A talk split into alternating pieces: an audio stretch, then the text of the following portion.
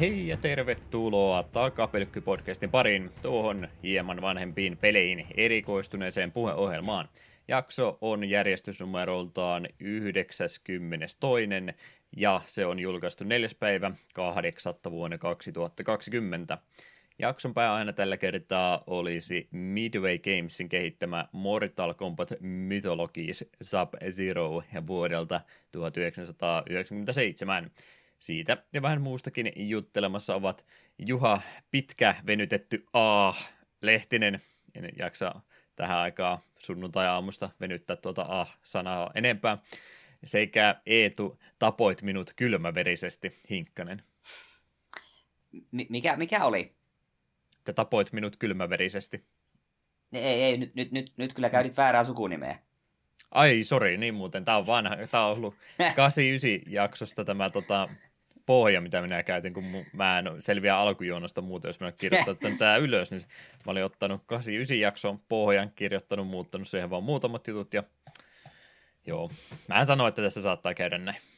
Niin, kyllä me muistat, että se sanoo, että no parempi, no niin no, no parempi, että se joskus nyt kävi kuitenkin. Nyt se on pois alta. Niin. niin Käytet, se, käytetty vitsi. Jatkossa se ei enää tapahdu koskaan uudestaan, lupaan ei. sen nyt.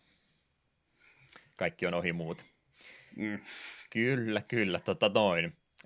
Podcastin alkupuolella mä hyvinkin nopeasti huomasin sen näiden alkukysymysten kanssa, että se ei ole kovinkaan reilua, kun sulla heittää vähän liian vaikeita kysymyksiä, semmoisia, mihinkä mä oon ehtinyt kaksi viikkoa etukäteen varautumaan, ja sä joudut sitten viidessä sekunnissa oikean vastauksen miettimään, niin mä aion silti erikkoa nyt tätä sääntöä pahastikin, ja mä toivon, että sä oot henkisesti valmis tähän, että sun mielikuvitus laukkaa villisti heti sunnuntai-aamuna. Joo, kokeillaan. Eli ollaan tota High Score Girlia katseltu molemmat, mikä on ihan mainio sarja. Kyllä. Ei itse sarjasta sinänsä tarvitse enempää, mutta siinä on tota arcade-pelaamiskulttuuria hyvinkin mainiosti esillä ja ihan pelkässä alkuvideossakin sitä näkyy kovasti, niin monissa muissakin japanilaisissa animaatiosarjoissa on tämmöisiä tota, tota, segmenttejä yleensä alkukappaleen aikana, että on se sun hahmos, ja sitten on siellä taustalla ehkä sieltä jotain hahmon menneisyydestä jotain muistellaan tai muuta, ja sitten hahmo itse siinä eturuudussa vaikkapa kävelee yksin kadulla tai katselee tähtitaivasta tai jotain muuta, niin Highscore-köylissä siinähän on esimerkiksi joku hahmo, ja sitten siellä taustalla näytetään, että mitä tappelupelihahmoa ne käyttää missä tilanteessa. Niin jos nyt olisi takapelkky anime, ja me tehtäisiin vähän samanlaisella pohjalla, niin animoitu Eetu kävelee siinä tiellä, niin mitä siellä taustalla pyörii sillä hetkellä? Jotain videopeliä ja mikä tilanne siitä videopelistä? Ja jos sä tarvitset miettimisaikaa, niin mä voin sen verran auttaa, että mä vastaan itse tähän kysymykseen ensin. Mä tietysti sen Mega Man 2 sinne laittaisin, ja mitä mä sitä runia treenasin, niin mä en Flashmania oikein saanut vielä mieleiselle tasolle, niin siellä oli se Woodman ihan hauska kyllä, kun sä pääsit sinne Leaf Shieldin sisälle ampumaan, kun tarpeeksi lähelle menet, ja samalla sitten kaikkia muuta roskaa ruudulla väistelit, niin se olisi varmaan mikä siellä anime-juhan taustalla pyörisi. Mutta pystytkö sä tämmöiseen vastaamaan näinkin nopealla aikataululla? Ai, ai, ai, ai, aika paha kyllä nyt pistit. Hmm. Onko, Jos sitä... onko jossain Dark Soulsin pelissä ollut jotain hienoa hetkeä, kun sä oot parryttänyt kahdeksan lyöntiä putkeen ja viimeistely vihollisesi? Dark Souls mulla tulee ekana vaan mieleen se, kun laskin ohjaimen käsistäni ja vahingossa pöydän kulma osui heavy että knappulaan ja vetäisin halperdilla seppää naamaa ja sitten jumalata juosti. No eikö se ole ihan hyvä? No se, se, kyllä sopii moneen tilanteeseen. Siinä. Jumalauta piti pit, pitkään googletella, että miten me saa tässä leppymään, että me vaan päästä takaisin upgradeamaan aseita. Ape aina kävelevä anime etu kääntyy siinä kohtaa katsomaan, että mitä siellä taustalla oikein pyörikään. Säikähtää itsekin tätä tilannetta. Kyllä. Sä ootkin vähän tämmöinen koomisempi hahmo siis tässä sarjassa. Hyvä tietää. no, en minä mitään muuta odottanutkaan. Mm paha kysymys, mutta sä voit ensi viikolla vastata tähän uudestaan, jos, tai kahden viikon päästä vastata uudestaan, jos tulee muuta mieli. Pidetään mielessä. Helpompia kysymyksiä, mitäs, onko ehtinyt uutta jännää pelaamaan tai muuta erikoista harrastamaan? En ole pelannut mitään uutta. En yhtään mitään. Siellä Xenoblade jatkuu hitaasti. Jakutsa kivaami alkaa ehkä lähestyä loppua. Siinä on viime aikoina, tai yhdessä pari sessio käytiin vaan siihen, että puskin vaan sidequesteja ja kaikkea niin pirusti eteenpäin. Ja sitten nyt viime sessiolla pääsin monta chapteria eteenpäin. kymppi chapterissa ja vähän mitä me drop kattelin, niin ei siinä varmaan montaa chapteria pitäisi enää jäljellä olla. Ja aika nopealla tahilla rupeaa chapterit menemään, kun me olin tosiaan chapter kutoissa varmaan kuin 10 tuntia jumissa, kun me vaan tein kaikkia mahdollisia sivujuttuja. Tällä hetkellä mulla ei taida olla yhtään ainutta aktiivista sidequestia päällä. Pakko tehdä. Pa- pakko on, kun kui hei. Mutta on se mainio peli. Ja en nyt siitä jälleen kerran enempää sano kuin, että Majima Everywhere-mekaniikka pitäisi saa kaikki maailman peleihin. Hmm. Se on älyttömän hieno mekaniikka. Henkilökohtainen suosikki oli, kun menin tällaiselle kabaret-klubille, että siellä oli, että hei, täällä on tä- tämmöinen nainen, joka ehdottomasti haluaa sinut asiakkaaksi, sitten menee ja sitten pö- samaan pöytään istahtaa nätissä hameessa silmälapullinen ja tatuoitu Majima, niin oli se vähän semmoinen hetki, että mit- mit- mitä täällä tapahtuu. Sitten näiden niin sanotun treffien päätteeksi, kun ei Kirju ollutkaan halukas jatkamaan Majiman kanssa eteenpäin, niin tappeluhan sitä tuli. Hmm. Hieno peli, hieno peli. Ja Majima on kaikkialle, kiitos. Smashia hahmoksia sille. Ehdottomasti. Mut joo, ja sitten, mitäs muuta? Niin, no se Persona 4 jatkuu Steamin puolella. En ole sitä kovin hirveästi ja kerännyt eteenpäin mätkiä. Ja ainut mitä muuta peliä, mitä me nyt on pelannut, niin Slate Spirea muutaman ranin vetänyt. Ja kyllä huomaa, että Ruotsissa on, kun ei ole aikoihin pelannut. Ei ole oikein yksi rani kunnolla lähtenyt käyntiin, mutta on sitä ollut kiva nakutella. Ja me yritän, että jos ensi kerralla mulla olisi vaikka jotain uutta peliä, mistä puhua, mutta en lupaa mitään. Se voisi hyvin paljon mahdollista olla, että tuon Kivamin hakkaille loppuun ja sitten aloitan Kivami kakkosta ja niin, sitten se on vain lisää jakutsaa, että puheenaiheet eivät vaihdu ikinä. Eikö tuossa ole noiden tämmöisten rokoetyyppisten korttipeli puolella, niin eikö tullut jotain ihan useampikin sama kaltainen peli nyt Slate Spiren kanssa se ihan hiljattain. Ainakin mitä Northern Lionia katsoi, niin siellä jotain Oliko joku Monster Train tai tämmöinen? Joo, se Monster Train on tosi kehuttu ja on se mulla wishlistillä ja mielessä on, että jossain kohtaa se pitäisi varmaan poimia. Ja useampikin oikeasti peli on semmoinen, mitä että hitto noita kivaa mätkiä, mutta liikaa projekteja kesken, niin en ole kehannut niihin vielä hypätä, mutta jossain vaiheessa. Mutta sitten taas katselupuolella sen High Score Girlin sain loppuun katsottua. Siinä mulla monta jaksoa tosiaan jäljellä ollut, kun viime jakso oli. Ja sitten osui silmään, että Netflixin puolella oli toinenkin Netflix Original Anime, tällainen Kakegurui, joka oli Compulsive Gambler, taisi olla se englanninkielinen käännös. Tämä on tällainen hyvin erikoinen, jälleen koulumaailmaan sijoittuva johonkin lukio yliopistotasolle, jossa on hyvin tällainen niin kuin, kunnioitettu koulu. Sieltä, sieltä kaikki pääsevät käytännössä kai vain tärkeisiin virkoihin, jos ne menestyy, mutta siellä on vähän se jännä juttu, että siellä se niin kuin hierarkia on hyvin tiukkaa ja sinne hierarkian huipulle ei päästä pelaamalla jalkapalloa tai olemalla hyvä oppilas, vaan kaikki ratkaistaan käytössä uhkapelaamalla. Pitää enemmän se uhkapelaat, sen kunnioitempi se oot, ja siinä kohtaa, kun sä jäät velkoihin, niin se on vähän huono homma. Että sitten kun sulla ei ole enää tai sitten kun sulla on enää pelkkää velkaa, niin sinun käytännössä sun arvo laskee kotieläimeksi. Nuo muut oppilaat saa kohdella ihan miten haluaa. Ja sitten kun vielä pahempi velkoihin joudut, ja sitten yksinkertaisesti koulun hallitus vaan määrää, että joo, tässä on sun loppuelämän suunnitelmat, se menet just niin kuin näin, että ehkä sut naitetaan jollekin poliitikolle, ja sulla on sille kirjattu, että siellä, näin monta lasta siellä tulet tekemään, ja tässä kohtaa tulee avioero, ja kaikki tästä, aha, aha, no tämähän, kuul- tämähän kuulostaa hyvältä, että ei ole paljon vastaan väittämistä. Ja sitten tämä päähenkilö, menet muista se nimeä tällä hetkellä, Jab- Jabami joku naispuolinen henkilö, tulee vaihto-oppilaana tänne, ja yllätys, yllätys, hän on suorastaan ilmiömäisen hyvä uhkapeleissä ja kaiken lisäksi ei pelaa maineen tai rahan takia, vaan sen takia, vaan että yksinkertaisesti rakastaa sitä uhkapelaamisen ka- kaiken likoon pistämistä. Ihan sama, onko se reilu peli, ihan sama, minkälaiset panokset. Hän on aina valmis. Ja ihan kiva sarja se on. Siinä on ehkä vähän se ongelma, että siinä välillä, mä nyt kakkoskauden puolella, niin ykköskaudella muutama semmonen aina todella tärkeä uhkapeli, niin olikin vaan puhasta RNGtä, ja totta kai RNG hymyilee tälle päähahmolle. Niin ne on vähän semmoisia laimeempia vetoja, että oho, no siinä nyt vedit just sen kortin, mitä sä tarvitsit, hienoa. Mutta sitten kun siitä tulee välillä näitä ihan, ihan puhdasta, puhasta bluffaamista ja strategiointia, niin sitä on ihan miellyttävä katsoa. Ja toinen ehkä mikä tuossa ongelmana on se, että etenkin tämä päähenkilö ja yksi muu henkilö saa vähän sanotaanko liikaa nautintoa tästä uhkapelaamisesta. Siinä on, siinä jää kaikki seksuaalinen toiseksi, kun vähän kor- kortteja läpsitään pöytään. Hmm. Se on häiritsevää. Sen osuuden voisi tiputtaa sitä sarjasta kokonaan. Et se, jos se keskittyisi ihan vaan siihen puhtaasti siihen uhkapelaamiseen ja bluffaamisia ja tämmöisiä, niin se olisi paljon, paljon mukavampi seurata. Ei tar- kaikkien ei tarvitse työntää suorastaan orkastista meininkiä. Se on häiritsevää paikoitellen. Niin, tehdäänköhän sitä nykypäivänä ihan vaan noiden YouTube-klikkien takia, että, tai kiffejä näiden takia, että näitä tulee jaettua, niin tietää ainakin, että mitkä eh, videoklipit kyseisestä sarjasta kierretään ja heti kiinnostus sarjaa kohtaan nousee kovasti. Sepä. Tämä ei ole itse asiassa ensimmäinen kerta, kun on tuommoinen joku uhkapeliaiheinen. Se oli se Gamblefish, tällainen manga. Sitä me luvin aika pitkälle. Se oli varsin miellyttävä, mutta yllättävän usein siinä vasta, vastapuolen uhkapelaajat olivat varsin rintavia naisia jo, jo yllättävän vähissä vaatteissa. Se oli, se oli häiritsevää. En tiedä mikä, ehkä se ei ole pelkästään se uhkapelaaminen, vaan se on, se on sitä nykyaikaa. Kaikki anime ja manga, niin, niin se pitää olla silmäkarkkia tai sitten ne ei saa tarvitse klikkejä. Hmm. Mutta Kaisissa ei ollut mitään. Se olisi ollut häiritsevä, jos Kaisi olisi nauttinut liikaa uhkapelailustaan. Siinä oli mainio sarja. Mietin sitä suomalaista versiota tätä, tästä näin, niin siellä on varmaan Toto-veikkaamista kovastikin ja mansikkapeliä lähikaupan tiskin vieressä. Se, se voi olla. Vähemmän Mut kiinnostavaa, joo. mutta minkä sille mm. voi. Jep.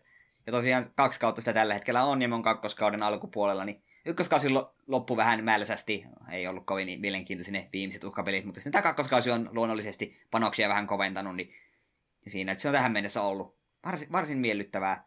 Et jos, jos tuommoinen uhkapelaaminen ja vastaava vähän kevyempi anime kiinnostaa, niin kyllä tuota voi vähän varovasti suositella.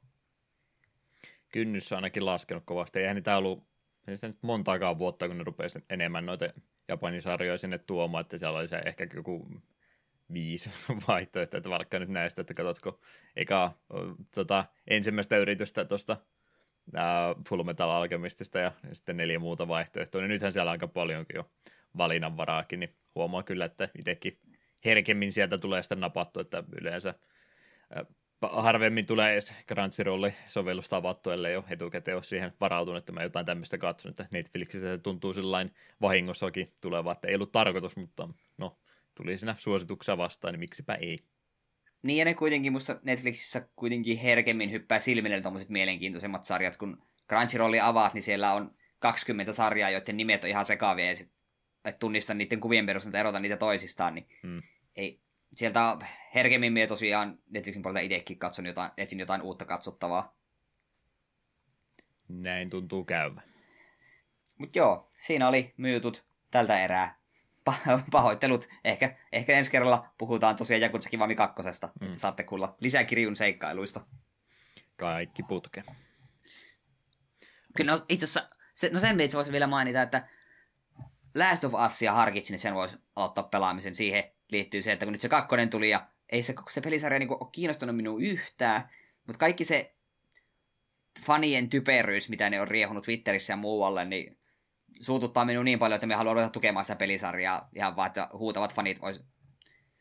Äh, type, typerät ihmiset. Plus, okei, okay, erään toisen podcastin jakso kyseisestä kakkososasta oli varsin mielenkiintoista kuunneltavaa, niin vähän herätti mielenkiintoa. Ja siihen vielä liittyy se, että olin paikallisessa Prismassa, eikö Sittarissa, niin Sittarissa, katselin, että hei tällaista ykkönen, että 20, pitäisikö tämä ostaa pois, sitten nopeasti viljasta, ajaa PSN on kympillä. No, ostetaan PSN, PSN digitaaliversio, tulen kotiin, ajattelin, että käydään nyt ostaa, kun se on alennuksessa, mutta siellä ei ollut sitä ostonnappulaa ollenkaan, siellä oli vaikka lataa. Hetken aikaa tuijotin ja pikainen googletus kertoi, että aah, tää on ollut plussassa joskus. Asia selvä. No, ei, sehän tuli sehän kävi edulliseksi. On se jo esiasennettuna tuossa konsolissa, että vähän harkitse, jos kivamin jälkeen sen pelaisi seuraavaksi, mutta katsotaan. Tykkään kyllä, että sulla on tismalleen sama ajatus maailman munkin kanssa, että nyt Last of Us niin hirveästi on kiinnostanut aikaisemminkaan, mutta nyt on juuri ne oikeat ihmiset kiukutellut kovasti Last of Us 2, niin voisi ihan sen takia vaan pelkästään pelata. Ja sitten vä- väkisinkin, vaikka ei, ehkä ei tykkäiskään, niin sanoa, että joo joo, hyvä tämä oli, että en tiedä mistä te puhutte. Joo, minulle se viimeinen niitti oli se, että kun ruvetaan ääninäyttelijälle lähettämään tappouhkaksi, kuinka sinä kehtasit tehdä sillä tavalla pelissä X? Sille, what? Eik... Ei, eikö uhkaukset pitäisi lähettää ennemmin, niin jos on ihan pakko tuommoisia uhkauksia lähettää, please, älkää lähettäkö, niin eikö niin joku käsikirjoittaja tai ohjaaja ehkä parempi kohde kuin se ääninäyttelijä? Ei se ääninäyttelijä sitä päättänyt, mitä siinä pelissä tapahtuu. Me on mm. melko varma asiasta.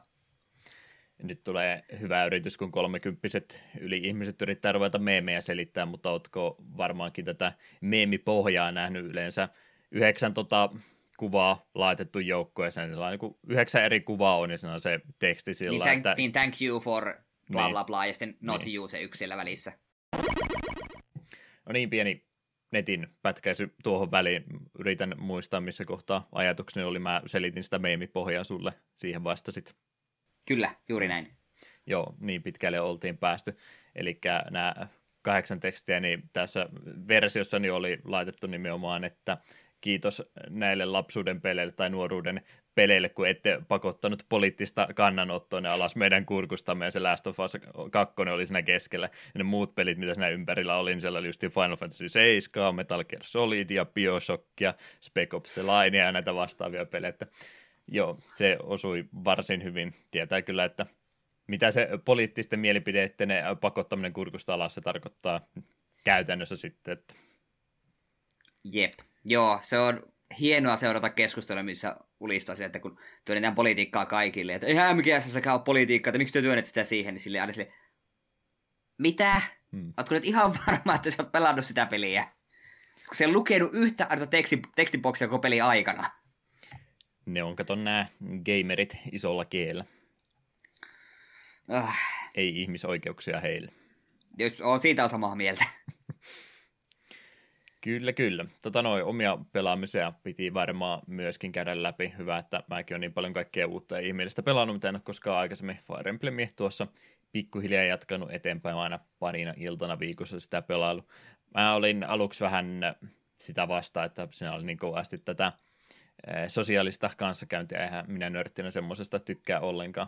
Niin, niin kumminkin tuntuu, että se meni melkein jo liikaakin persoonan puolelle, mutta kyllä siellä nyt sitten pikkuhiljaa on päässyt vauhtiin mukaan, että semmoinen, kun sinähän oikeastaan semmoinen kuukausisykli tuntuu muutenkin oleva, että aina kuukauden viimeinen viikko on ollut sitten jotain tarina taistelua sieltä tulossa, niin yleensä saanut semmoisen rytmin siihen sitten päälle, että yhden niistä, no kolmehän siinä käytännössä, jos neljä, neliviikkoisia kuukausia yleensä on, ne yleensä niistä kolmesta, niin yhden käyttää se, että käy niitä tota, tota, hahmojen kanssa juttelemassa ja sivutehtäviä pois sieltä ruudulta tekemässä ja muuta, minkä tuntuu yllättävän paljon menevää aikaa, kun sä käyt sen koko kouluympäristön sinä läpi jokaiselle, jokaiselle ihmiselle juttelemassa, niin kyllähän tuntuu siihen semmoinen tuntia puolitoistakin välillä menevää aikaa, kun täytyy nyt joka ikinen paikka kuluta ja mm. maksimi tota, hyödyt saada tästä rajatusta aikamäärästä irti.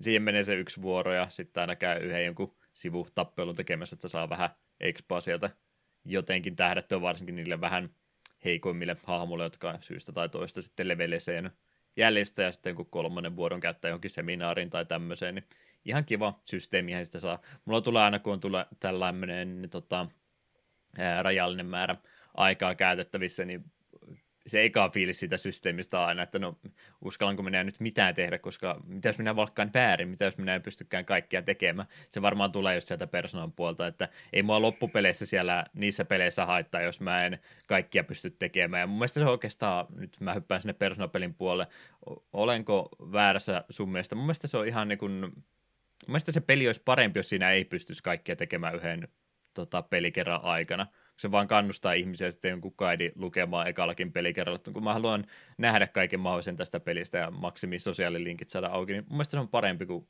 sitä ei edes pelaa sillä. Ja jos se tehtäisiin sillä, että sitä ei edes voisi tehdä, niin ei, ei, se on sitten pois sitten siitä ajatusmallista, että nyt on pakko tehdä kaikki. Mä olen oikeastaan samaa mieltä. Minusta olisi just parempi se, että se olisi mahdollista vasta NG Plusan puolella, kun sulla on ne maksiminen ne sosiaalistatit. Mm niin sit, se, sit sulla menisi aikaa niihin, niin sit sen takia sulla olisi aikaa sitten hoitaa kaikki social linkit. En, nytkin vaikka me tuota Goldenia pelaan, niin se, nyt, se on nyt kolmas kerta, kun me pelaan Persona 4, niin ei, en todellakaan mulla ole mitään kuin hulluja kuvitelmia, että me saan kaikki social linkit maksettua tai tätä. Emme haluakaan. Me keskity niihin, mihin me haluaa. Ja musta se olisi tosi suorastaan turhaa ja stressaavaa mennä jonkun max social link kuiden kanssa koko peli, että okei, tänä päivänä minun pitää tehdä tämä, ja tuona päivänä minun on pakko vetää tämä dunkku loppu, okei, tuossa on niin joku vapaa päivä, se on vähän silleen, äh, ei, ei. En, en ymmärrä sellaista pelaamista, en ainakaan ensimmäisellä kerralla, ei siinä mitään järkeä. Hmm. Joo, sama kuin mitä toi Persona 5 tuli silloin, niin en ole katsonut yhtään Persona 5 Let's Playtä, mutta mitä sitten muilta si, tota, kommenttia lukenut niistä, niin, niin yllättävän moni niistä tuntuu selittämättömästä syystä niin menevän tismalleen samalla tavalla kuin joku ää, kirjoitettu opas etukäteen ja silti tietysti täytyy semmoista roolia heittää koko töön, mä tiedä mitä mä oon tekemästä. Jotenkin vaan sattuu menemään just samalla tavalla kuin kaikkien muidenkin pelikerrat. Mm, on. Niin. Vähän menee fiilis sitä pilalle.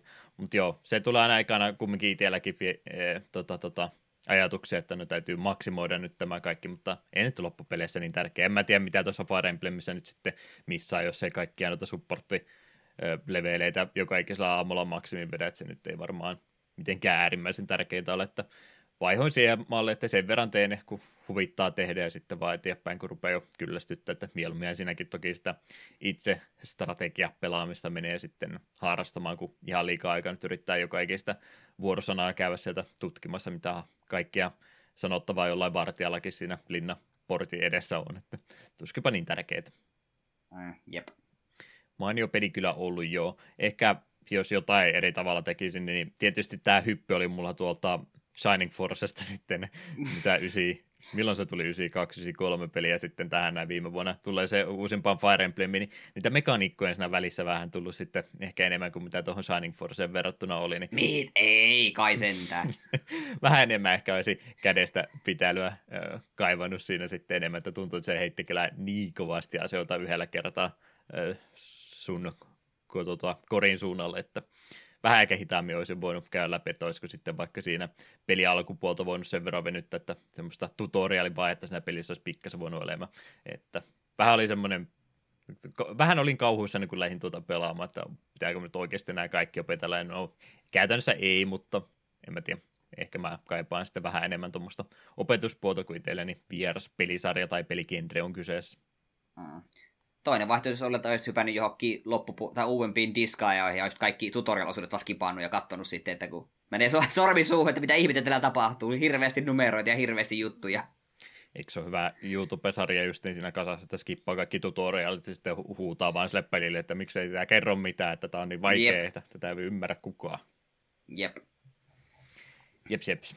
Peli, jota olen pelannut kyllä aikaisemminkin, että ei ole todellakaan ensimmäinen pelikerta, mutta tonne SNES Ethlixin puolelle tulikin sitten tuo Donkey Kong Country tuossa hiljattain, niin mä sitä rupesin tuossa pelailemaan ja läpi asti pelailinkin sitten aikaisempi kokemus ja pelikerta tuon pelin ympäriltä oli se taas Nessin mainiolla emulaattorilla, josta mä aina dissannut Eetun käyttöä, mutta kun oli pakko käyttää sen nettipelin takia, niin silloin aikanaan me pelattiin Donkey Kong Country tämän emulaattorin välityksellä ja Joo, kyllä mä rupean ymmärtämään, minkä takia se ylimääräinen viive, mikä ne oli välissä, niin teki sitä pelistä huomattavasti vaikeamman.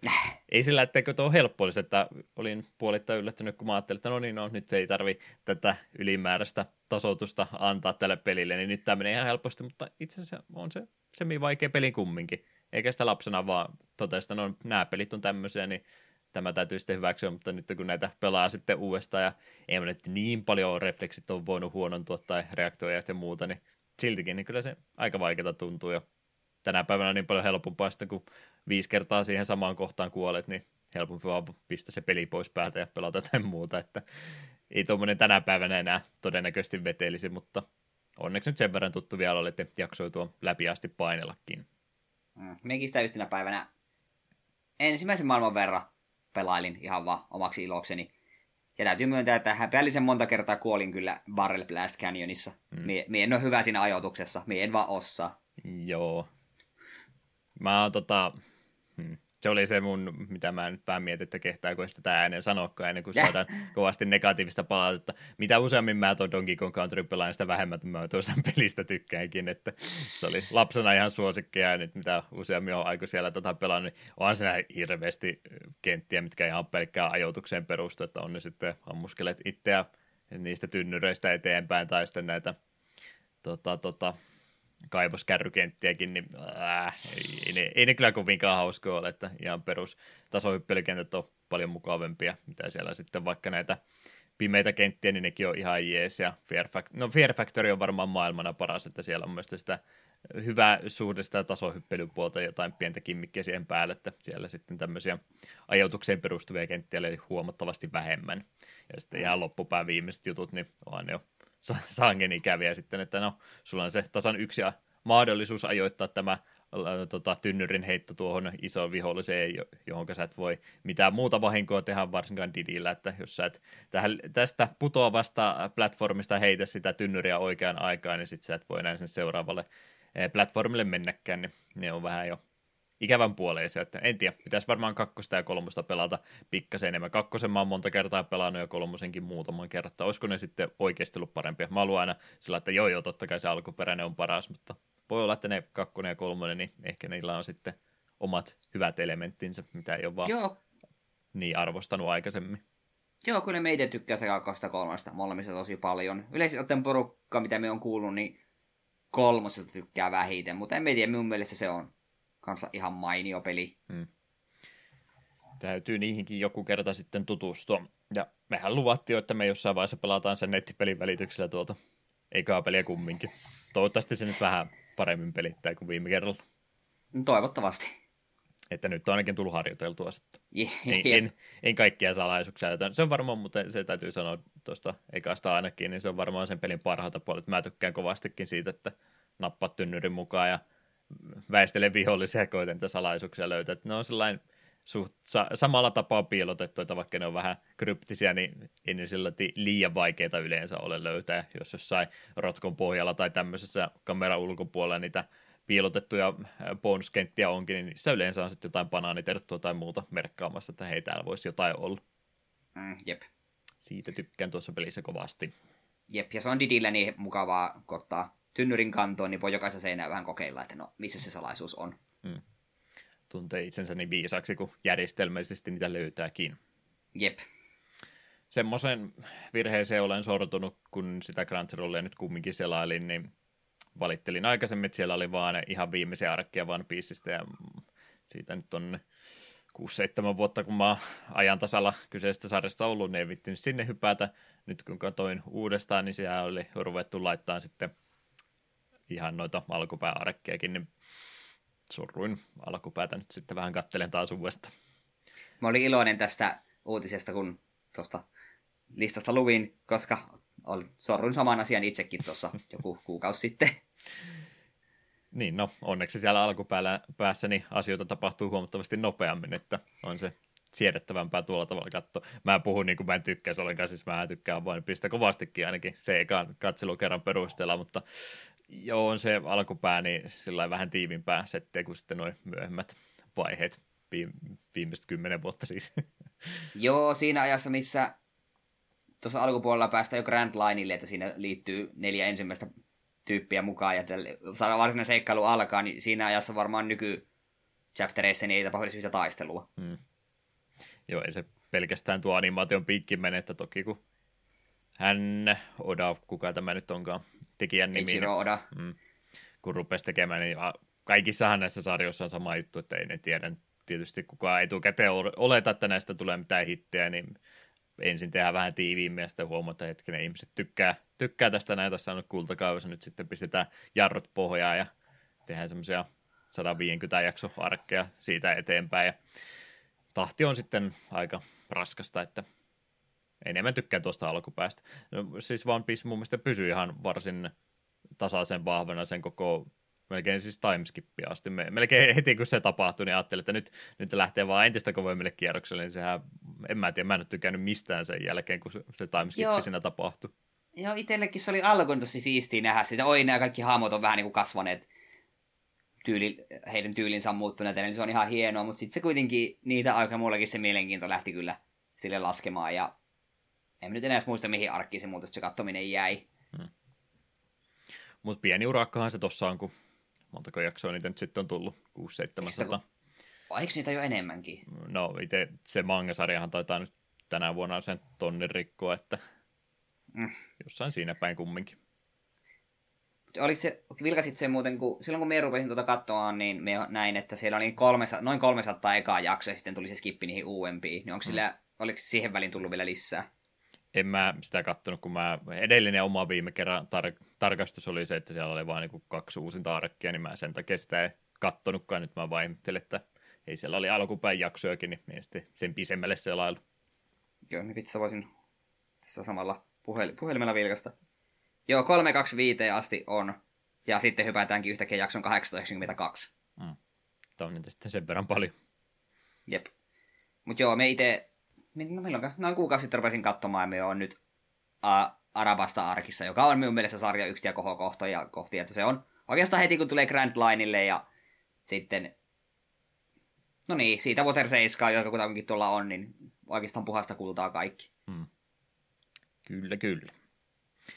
Jes, eiköhän se olisi alkuhypinät sitten siinä.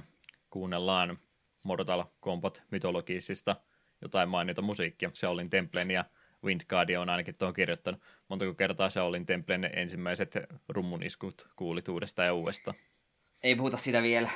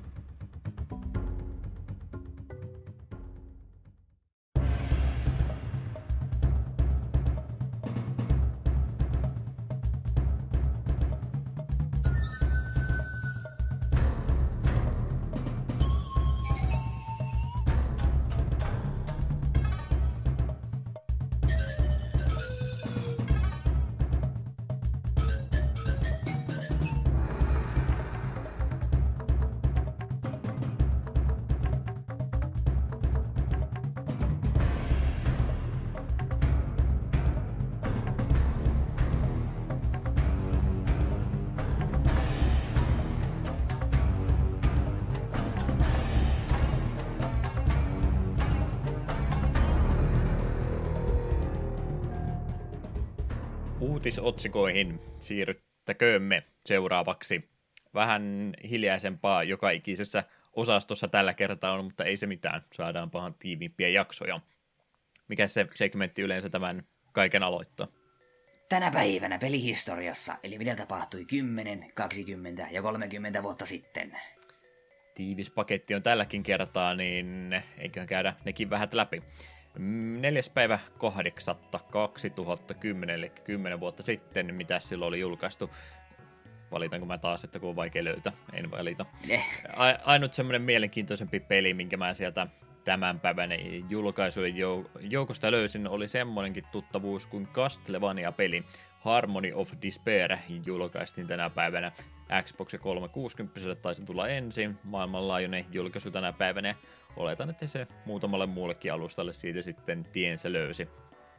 Eli Konamin omaa kehittämää vähän uudekompaa Castlevania oli tässä kyseessä korkeammalla resoluutiolla ja sitten oli kierrätetty kovastikin grafiikkoja tässä näin, eli oikeastaan semmoisia eh, elementtejä, mitä heillä sieltä jo arkistoista löytynyt kaikista tämmöisistä, luotiin sitten tämmöinen kokonaan uusi peli, missä sitten mentiin isoja kenttiä läpi ja ne vähän reitit risteli sieltä suuntaansa toisensa ja arkkuja kerättiin matkan varrella, saatiin armoreita ja muuta käyttöä ja sitten se iso reitti aina lopulta sinne bossin luokse johti ja sen jälkeen kenttä oli läpäisty. Eikö se ollut tämä peli? Mä en edes tarkistanut, mä vaan oletin, että jos kymmenen vuotta sitten kun Castlevania peli julkaistiin Live Arcadein kautta, niin se oli varmaankin tämä peli. Onko sä ylipäätänsä tutustunut koko tapaukseen ollenkaan? Öö, no heti kun tuon tuosta luin, niin piti googlata. Joo, tää on tosiaan just tää, missä sulla on monista eri Castlevania-peleistä näitä hahmoja käytettävänä ja vedetään bosseja ja muita turpaa ja pääpainoa aika pitkälti co-opin puolella. Mm. Eh, en ole koskaan tätä pelannut ja me yleensä unohan tämän olemassaolon. Joo, Pleikkari kolmosellekin se oli näköjään sitten vuosi kaksi tuon alkuperäisen Xboxin version jälkeen tullut tämä kyllä tuntuu semmoiselta peliltä, että nyt kun me ollaan toinen päivä kahdeksatta tätä nauhoittelemassa, niin ei ole vielä eh, twiittejä tullut tästä näin. Ja mä veikkaan, että tämän julkaisupäivänä, kun tämä jakso tulee ulos, niin siellä varmaan, jos enemmänkin Twitterin puolella esimerkiksi seuraa peleistä kiinnostuneita ihmisiä, mä veikkaan, että samana päivänä rupeaa tulee vähän muistella, että tämä oli itse asiassa ihan hyvä peli. Mä en itse myöskään sitä koko versiota koska ostanut. Tästä oli semmoinen trial-versio olemassa, missä pääsi ekaa tota, kenttä layouttia pelaamaan läpi, eli sekin tietysti aina joka pelikerralla pikkasen muuttuu, mutta pääsi, pääsi kumminkin sitä pelaamaan. Niin mä monta kertaa kyllä pelasin sitten sen trial-version siitä läpi näin kyllä mä sitä tykkäsin, että eihän se mitään uutta käytännössä sillä pelille tuonut, mutta se, että se vähän randomisti generoi niitä kenttiä ja sekin nimenomaan mahdollisuus, että sinä pääsisi sitten monta ihmistä pelaamaan samaan aikaan, niin en mä nyt tiedä kehtaako tätä unohdetuksi klassikoksi luetella, mutta ehkä vähän syyttää ja suottaa ihmistä katsoi tämä ohitse. Toki kun se on niin paljon erilainen, kun ajattelee, että se on yksin peli ja jotain tarinaakin olisi kiva olla ja tämmöistä, niin poikkeaa se kaikesta muista, mutta sanoisin, että pikkasen aliarvostettu Castlevania peli olisi kyseessä. Tavallaan mielenkiintoista kokeilla. Mutta yksi syy myös, minkä takia mä en onehanta olemassaolon, koska kun me luen Castlevania Harmony of, niin me mietin vaikka Harmony of Dissonance, joka on tää GBAn hmm. Metroidvania.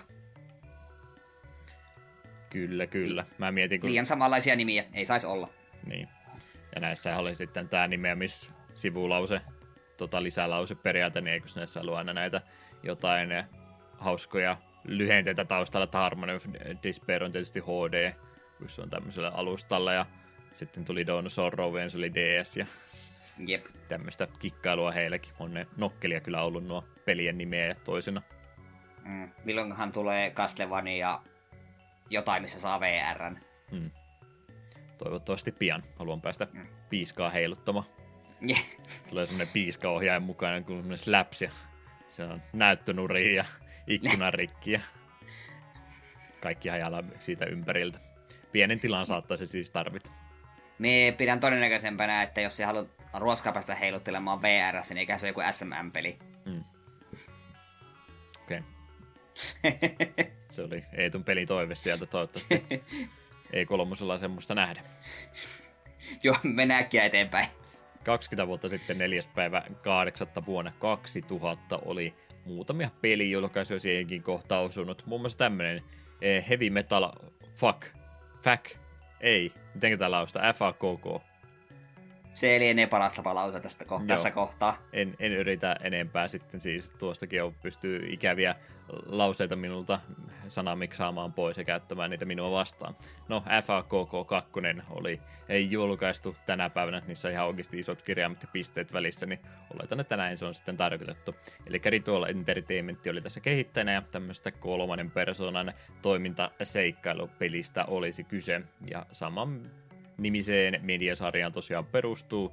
Tästä oli sitä ennen jo sarjakuvaa ja piirrettyjä elokuvaa ja muutenkin tullut ja kaikista näistä eri olomuodoista huolimatta, niin en mä tästä kuullut ikinä aikaisemmin. Aa, me muistan hämärästi, että on olemassa animaatioelokuvia. Oliko niitä yksi vai kaksi? Muista Heavy Metal oli kanssa toinen Heavy Metal 2000 kun sinne päin, niin Skifi, tämmönen Skifi-juttu, ja sen me muista, että se joskus telkkarissa pyörä. Olisi, aa, mikähän tää on, tää on jo näyttö joku animaatio Skifi-jutulta ja sitten yhtäkkiä ruudulla oli tissejä ja perata ja niin pois. Ah, okei, okay, tää, tää ei ole vissiin niin Pokemonin ja Karvisen seassa hmm. pyörivä. Että kasaria ja ysääriä kovastikin siis. Kyllä. Joo, en tiedä, ei, ei sano yhtään mitään itselle, että ehkä ollut sitten Jenkkien päässä suositummasta sarjasta kyse, mutta ei ole kyllä itse tullut koskaan törmättyä, enkä osaa no. peleistäkään enempää kehua ja kertoa. Joo, mennään eteenpäin siis. Windowsilla oli tosiaan tuo peli julkaistu, ja varmaan muitakin versioita oli. Japanin suunnalla myös jotain omituista tapahtui. Game Boy Colorille julkaistiin tänä päivänä siellä Magical Chase peli, eli Questin kehittämää sivuttain scrollaavaa shootamappia fantasia-maailmassa. Tämä samainen peli sitten vähän parempana versiona ehkäpä nähtiin myös TurboGrafxilla sekä Windows-alustoilla.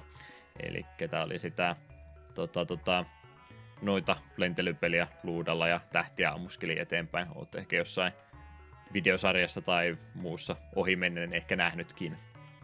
Joo, kuulostaa hämärästi tutulta. Jokunen tämmöinen peli ilmeisesti on olemassa. Että en, en tiedä, onko tämä nyt sitten ensimmäinen niistä vai tuskinpa, eikö niitä ollut jo aikaisemminkin.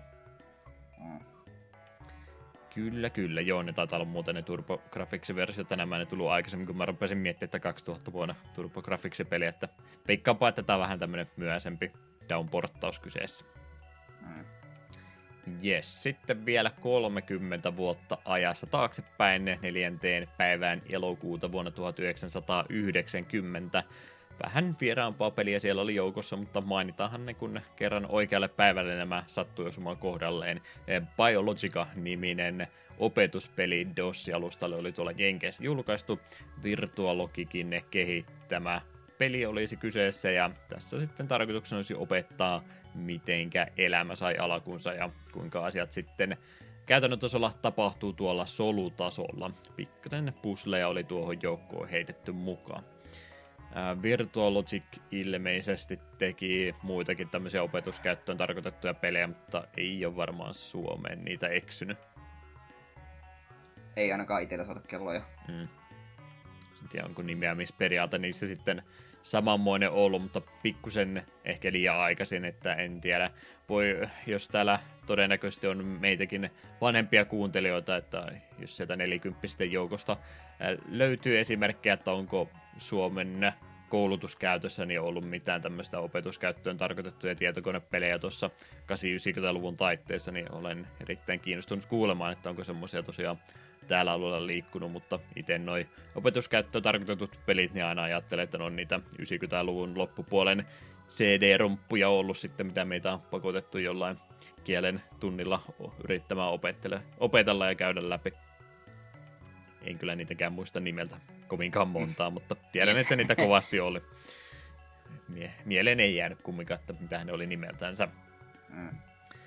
Japanin suunnalla jälleen kerran Game Boy-julkaisua oli tänä päivänä tapahtunut semmoinenkin tapaus olisi kyseessä kuin Sakikake Otoko Juku. Yritetään vielä kerran. Sakikake Otoko Juku. Mejoto Kessen.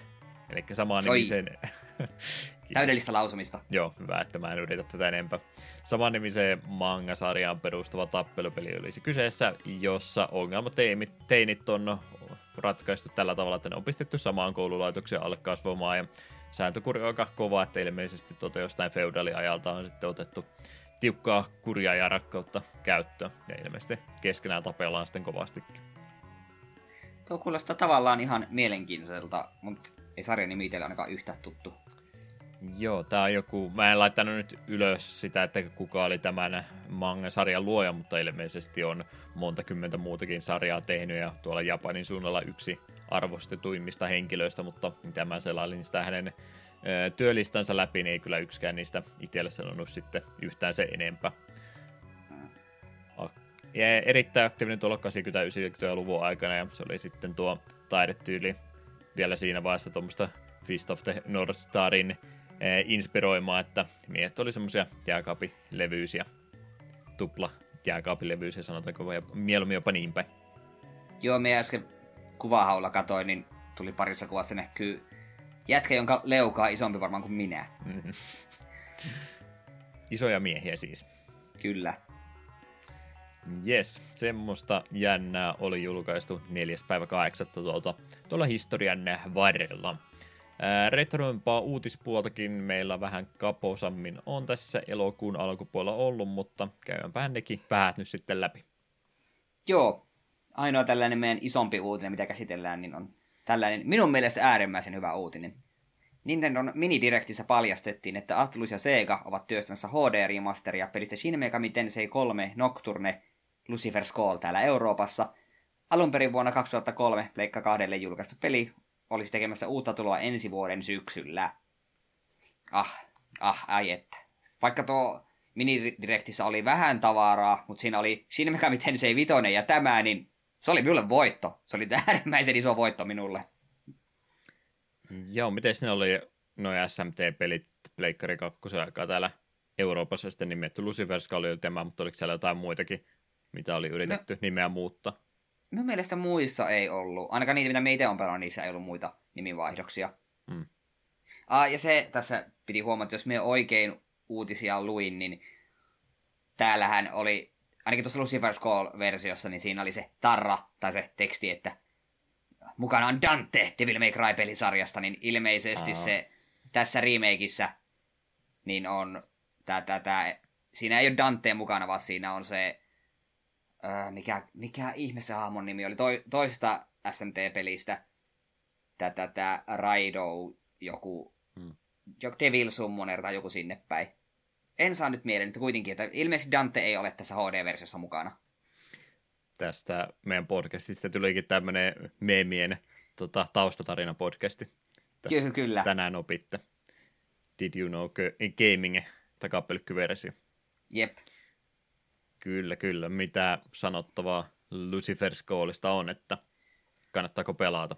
Täytyy itse sanoa tässä kohtaa heti, tämä on varmaan se peli sama versio sitten sitä jenkkiversiota yritin pelata, mutta joo, silloin kauan kauan sitten Persona 4 tuli pikkusormi annettu ja meni koko käsiä vähän enemmänkin ja muutaman tota, tota, lepopäivän jälkeen hyökkäsin Persona kolmosen kimppuun ja aika lailla samalla ryminällä vedin siinä sitten, että siinä oli kolme viikkoa elämästä aika sekaisin ja sitten mä vielä ajattelin siinä Megami se kolmosta kokeilla ja about puolen tunnin jälkeen totesin, että nyt minun täytyy suojella itseni ja laittaa tämä peli kiinni, että olisin varmaan siitäkin tykännyt, mutta en, en tiedä sen enempää tuosta pelistä, että ensimmäistä muutama, muutamat ruudut olen pelistä nähnyt, mutta totesin, että joo, nyt, nyt on pakko lopettaa, että muuten tästä ei ole enää paluuta mihinkään.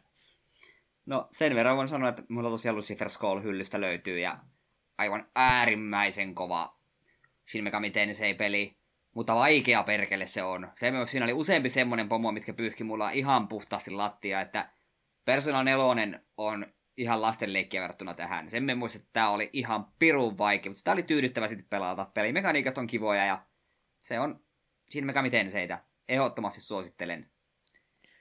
Yleensä mitä ja... kuulee SMT-muisteluita pelaajilta, jotka on näitä pelannut, niin ne rupeaa Matador-taistelusta puhumaan, että onko se tästä pelistä mahdollisesti. On. Oh, perhana Matador. Ah. Varoitettu siinä, siis on.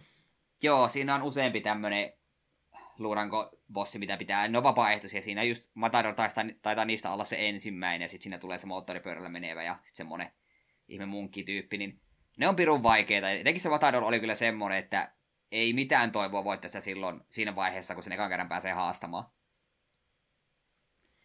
Oliko se sulla tar- eka SMT-peli, mitä pelasit?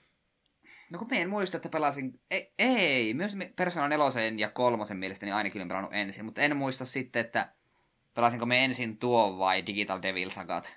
Hmm. Aika samoja aikaa me ne kaikki hakkasin, mutta me en yhtä muista missä järjestyksessä. Tai siis muistan ne kyllä, että personat ensin, mutta no ne on spin-offeja, niin voiko niitä laskea? Kun tämähän on kuitenkin ihan numeroitu Shin Megami Tensei, tämä Nocturne kautta Lucifer Skull. Ihan oikea SMT-peli. Kyllä. Mutta joo, niin, tarkistin tosiaan, niin, niin Danten sijaan pelissä pitäisi olla Devil Summoner Raido Kusunoha. Olen senkin pelin pelannut. Se on ehkä heikoin Shin Megami Tensei peli, minkä mä oon pelannut. Mutta kuitenkin, t- tätä odotan kyllä innolla. Ja myös sitä vitosta. Kyllä, kyllä kelpaa. Sekin oli ensi vuonna ilmeisesti, vai oliko sinä päivää Joo. annettu? Minun se oli ensi vuonna. Kaikkea kiva. Voisi varmaan neloset pelata. Mitenkäs niissä oli, vai pelasitko nelosta 3 ds ollenkaan? En, se oli mulla monta kertaa mielessä ja että pitäisi hankkia, mutta sitä ei ikinä saanut aikaiseksi. Hmm. Digimuodossa ne oli parin kertaa alennuksessakin, että en tiedä miksi sitten itse niitä hommannut. Mietin, kun siinä oli se SMT4 ja sitten oli Apokalypse, tuli vähän jälkeenpäin, että onko se sitten ne, joku tämmöinen Fessi-tyyppinen lisä, Goldeni lisää, vai onko se sitten kokonaan oma jatko-osansa, niin sitä en tiedä itsekään. Joo, me sitä kanssa joskus yritin selvitellä, että pitäisikö se hankkia se nelonen vai se apokalypse vai miten tämä homma toimii, ja meni vaan pääpyörälle. Mm. Kynnys 3DS pelaamiseen vaan kasvaa päivä päivältä. Mm. Jeps, jeps. Pika-uutisten puolelle pudotettiin aika monta uutista, mutta mainittakoon ne nyt kumminkin. Analog Pocketista ollaan aikaisemmin puhuttu, eli Analog tehnyt näitä korkealaatuisia uusia versioita vanhoista konsoleista, niin heillähän me tuossa taidettiin alkukesästä, en tiedä milloinkaan tämä olisi ollut, mutta puhuttiin tästä Pocket-versiosta, se olisi varmaan vuodenvaihteessa ollut, en tiedä. No kumminkin tämmöistä kannettavaa versiota sitten oli mainostettu, että semmoista olisi jossain vaiheessa tulossa. Ja nyt sitten kerrottiin, tuli julkaisun julkaisu, että joo, kerrottiin, että julkaistaan jotain. Ja se ilmoitus se julkaisussa oli, että se myöhästyi, että välillä näin päin. No, joskus mm. ensi vuoden aikana sitten vasta tulee ilmeisesti tämän hetkinen maailmantilanne johtanut siihen, että siellä on vähän nuo valmistuspuolella ongelmia saada mitään osia ja muuta, niin sen takia sitten aika paljon hypähti eteenpäin tuonne ensi kevään puolelle, kunhan se nyt oli vasta, että silloin olisi tulossa, jotenka sitä saadaan sitten jonkin aikaa vielä odotella. Sitten mitäs muuta me oltiin tänne joukkoon lisätty. Beyond Good and Evilistä olisi ilmeisesti jonkinlaista Netflixin elokuvaa tulossa. Hype, hype. Varovaisesti hypeissään. Se on kuitenkin Netflixiin, niin yleensä Netflix-originaalit on ihan, ihan hyviä. Mutta ennen kuin tästä niin nopeasti haluan vielä korjata. Matador olikin pakollinen taistelu Nocturnassa. Me jostain sitä muistelin, että ne oli vapaaehtoisia, mutta ei sitten. Hmm. Onnea matkaan sitten, kun eka kertaa päästi sitä vastaan. Sen takia varmaan siis kaikille jäänyt mieleen, kun ollut pakko. Jep. Niin, Beyond Good and Evil. Ei me siitä näköjään puhuta SMTstä mieluummin. Niin, no siis, niin. Kyllähän me Beyond Good and Evil peli käsiteltiin silloin joskus, ja sehän oli ihan varsin mainio, mutta mulla ei kuitenkaan niin isoa tunnesidettä tuohon peliin kautta pelisarjaan ole. Hmm. Niin ei sille se herätä vielä isompia. Ihan sille mielenkiinnolla odotan, kunhan se Netflixiin tulee, niin sitten kattelee vähän, minkälaista vastaanotto se saa, ja sitten jos joskus aikaa on, niin kai se voisi kurkatakin. Kuinka paljon siitä kakkosesta nyt oikein on puhunutkaan? Kun sehän nyt on virallisesti julkaistu, että se on tulossa, mutta milloin? Miten? Kukaan ei, ei tiedä. hajua. Jep. Ja todennäköisesti tämä tulee siis sitä ennen. Mm. Tätä menoa ainakin. Battletoadsiahan sieltähän oli aikaisemmin myöskin puhuttu jossain, ei ollut varmaankaan Nintendo, Nintendo Directissa sitä, mutta jossain samantyyppisessä julkkaritilaisuudessa Xboxin puolellahan se taiettiin Battletoads sinne logo näyttää joskus se kertoo, että jotain semmoista olisi tulossa ja nythän siitä sitten on sitä traileripuolelta vähän enemmänkin tullut ja yksi uudempi traileri tässä ihan hiljattain tuli ja taidetyyli oli semmoista – mitä varmaan tuolta lasten TV-kanavilta löytyisi joukosta. En tiedä, oletko sitä nähnyt, mutta pelkästään ajatuskin, niin saako jo selkäytimen värisemään? Joo, kyllä sen trailerin katoin, oli hyvin innossa, että hei, Battletoads traileri, ja mitä pidemmälle sitä katoin, oli vähän silleen, ei, ei, ei, ei se nyt huonolta näyttänyt, se näytti vaan tosi väärältä. Hmm. Battletoadsiakaan ei ole pitkään aikaa nähty, enkä mä nyt tiedä, että oliko Patriotsilla ikinä sitä semmoista omaa tyyliänsä tai ulkonäköänsä, että enemmän se oli, kun silloin se julkaistiin, se oli aikansa näköinen peli, ja nyt tämä uusi on myöskin aikansa näköinen peli, että ei se nyt siinä mielessä väärin mene. Tiedä sitten kohdeyleisö, että oliko välttämättä sitä, mitä toivoo, mutta kyllä se mun mielestä tuonkin näköisenä sitten menee. Ei mulla sen mm. puolen mitään valittamista ole. En mä nyt ole muutenkaan edes jutuista missään vaiheessa kovinkaan innostunut ollut, että jotain tämän tasoista sieltä oli kumminkin tulossa, ettei sitä mitään 60 et, tota, täysin tästä isoa pläjäystä ole Final Fantasy 7 remake ja Battletoadsin aamuilla kumminkaan ollut tulossa, niin, niin en, en, voi, en voi sanoa, että olisin pettynyt, kun en mitään odottanutkaan. Niin en myös kukaan ihan mitä sellaista otti, mutta me veikkaan, että aika monella oli vähän samanlaisia toiveita, mitä Streets of Rage 4, ja se taas niin kun, antoi sen kaiken odotukset, antoi kaikki odotuksien edestä ja enemmänkin, niin on tää, oi voi, Hmm. Vähän harmillista kyllä. Mutta eihän se tiedä, voihan se olla sitten loppujen lopuksi, että siitä tulee ihan hyvä peli, mutta olen vähän pessimistinen tällä hetkellä. Voipi olla, että menee aika monelta tuo julkaisu sitten kokonaan ohitse. Mm. Final Fantasy 11 oli jotain sisältöpäivitystä saanut 2015, kohan siinä uutislinkessä puhuttiin, että on edellinen sisältöpäivitys pelille tullut ja vielä se vaan porskuttaa eteenpäin. Onko lähipiirissä ketään ollut, joka olisi Final Fantasy 11 pelannut? Öö, en ainakaan muista. Ja täytyy myöntää, kun me näin tämän uutisen sellainen vaan, että okei, okay, FF14 sai vissiin päivityksen. Sitten rupesin numeroita katsomaan tarkemmin. Joki, joki tässä ei, ei täsmää, tässä on varmaan virhe. Hmm.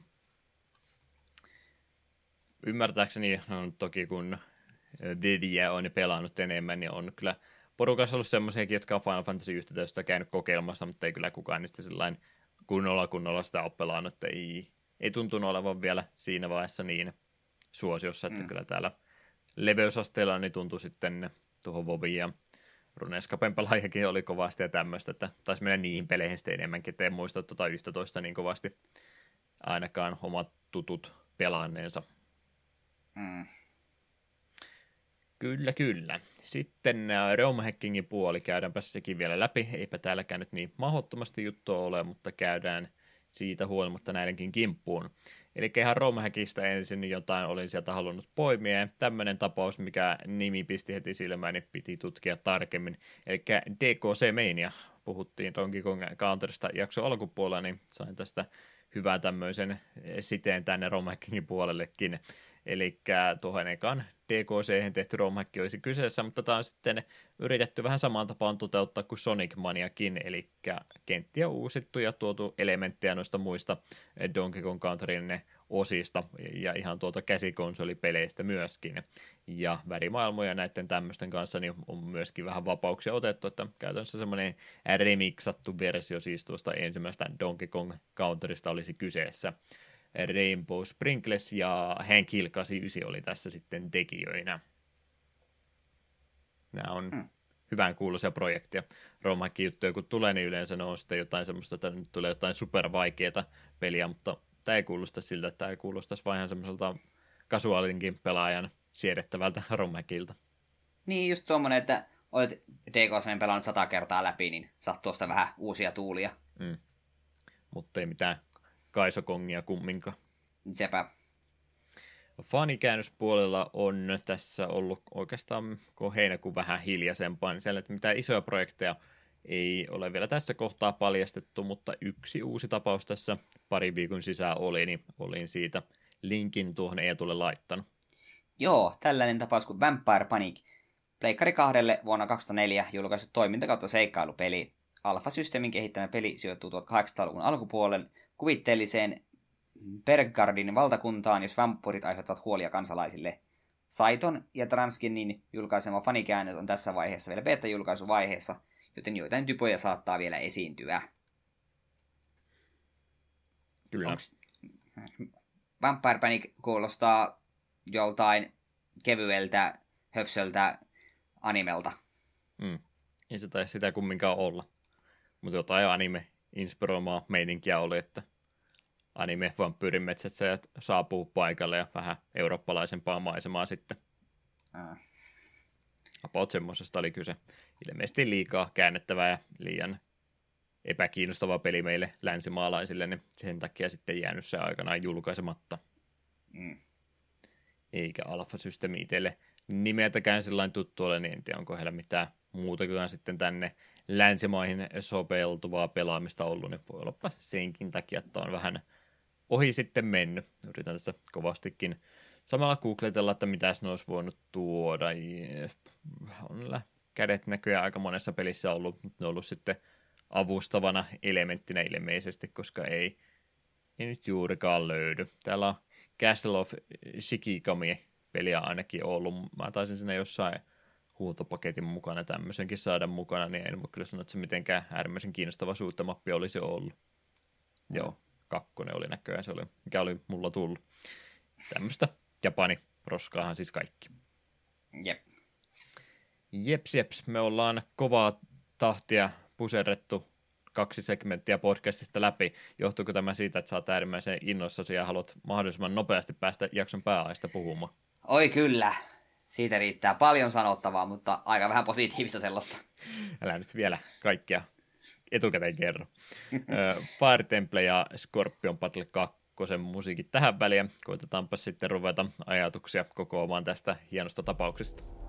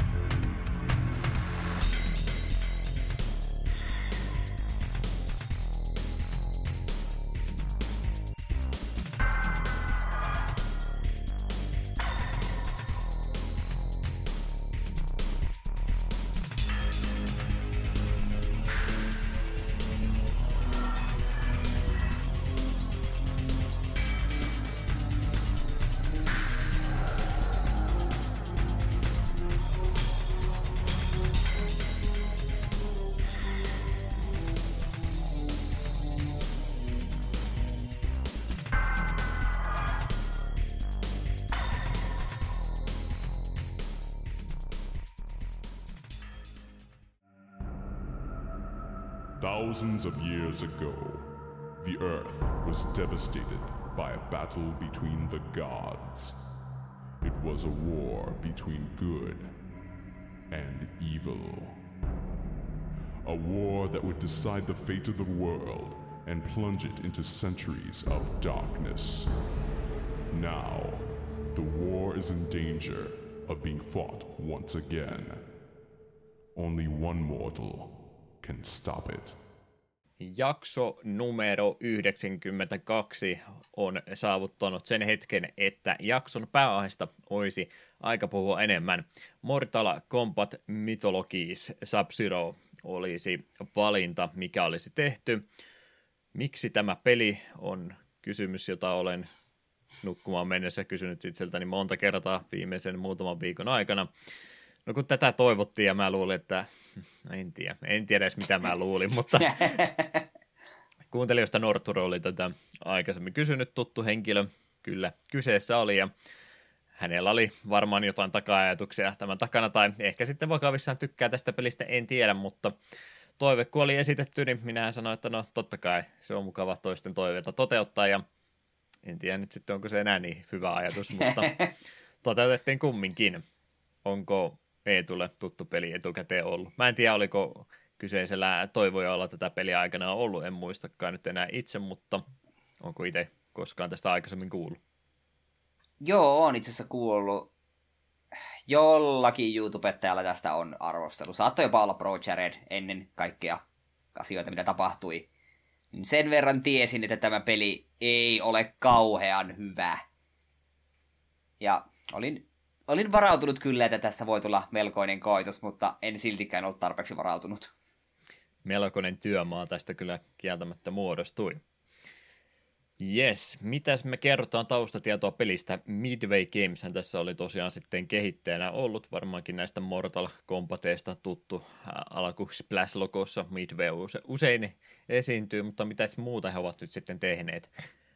Heidän juurensa ulottuu niinkin kauaksi kuin tuonne 50-luvulle asti ja 58 vuoteen. Siellä oli sitten tämmöinen kantaisä tälle studiolle, eli Midway Manufacturing perustettu. Ei vielä toki siinä vaiheessa mistään videopeleistä ollut puhetta, lähinnä tämmöisiä huvipuisto pelilaitteita oli sitten heillä tuolla ensimmäistä pari vuosikymmentä se juttu, mitä he ensin tekivät mutta he olivat sitten tuolla Jenkkien suunnalla kyllä yksi ensimmäisistä tämmöisistä yrityksistä, jotka aika nopeasti tajusivat, että hetkinen tällä arcade-pelipuolella, niin tapahtuu aika mielenkiintoisia asioita, niin ne rupesi sitten kovastikin panostamaan näiden arcade-pelien kehittämiseen.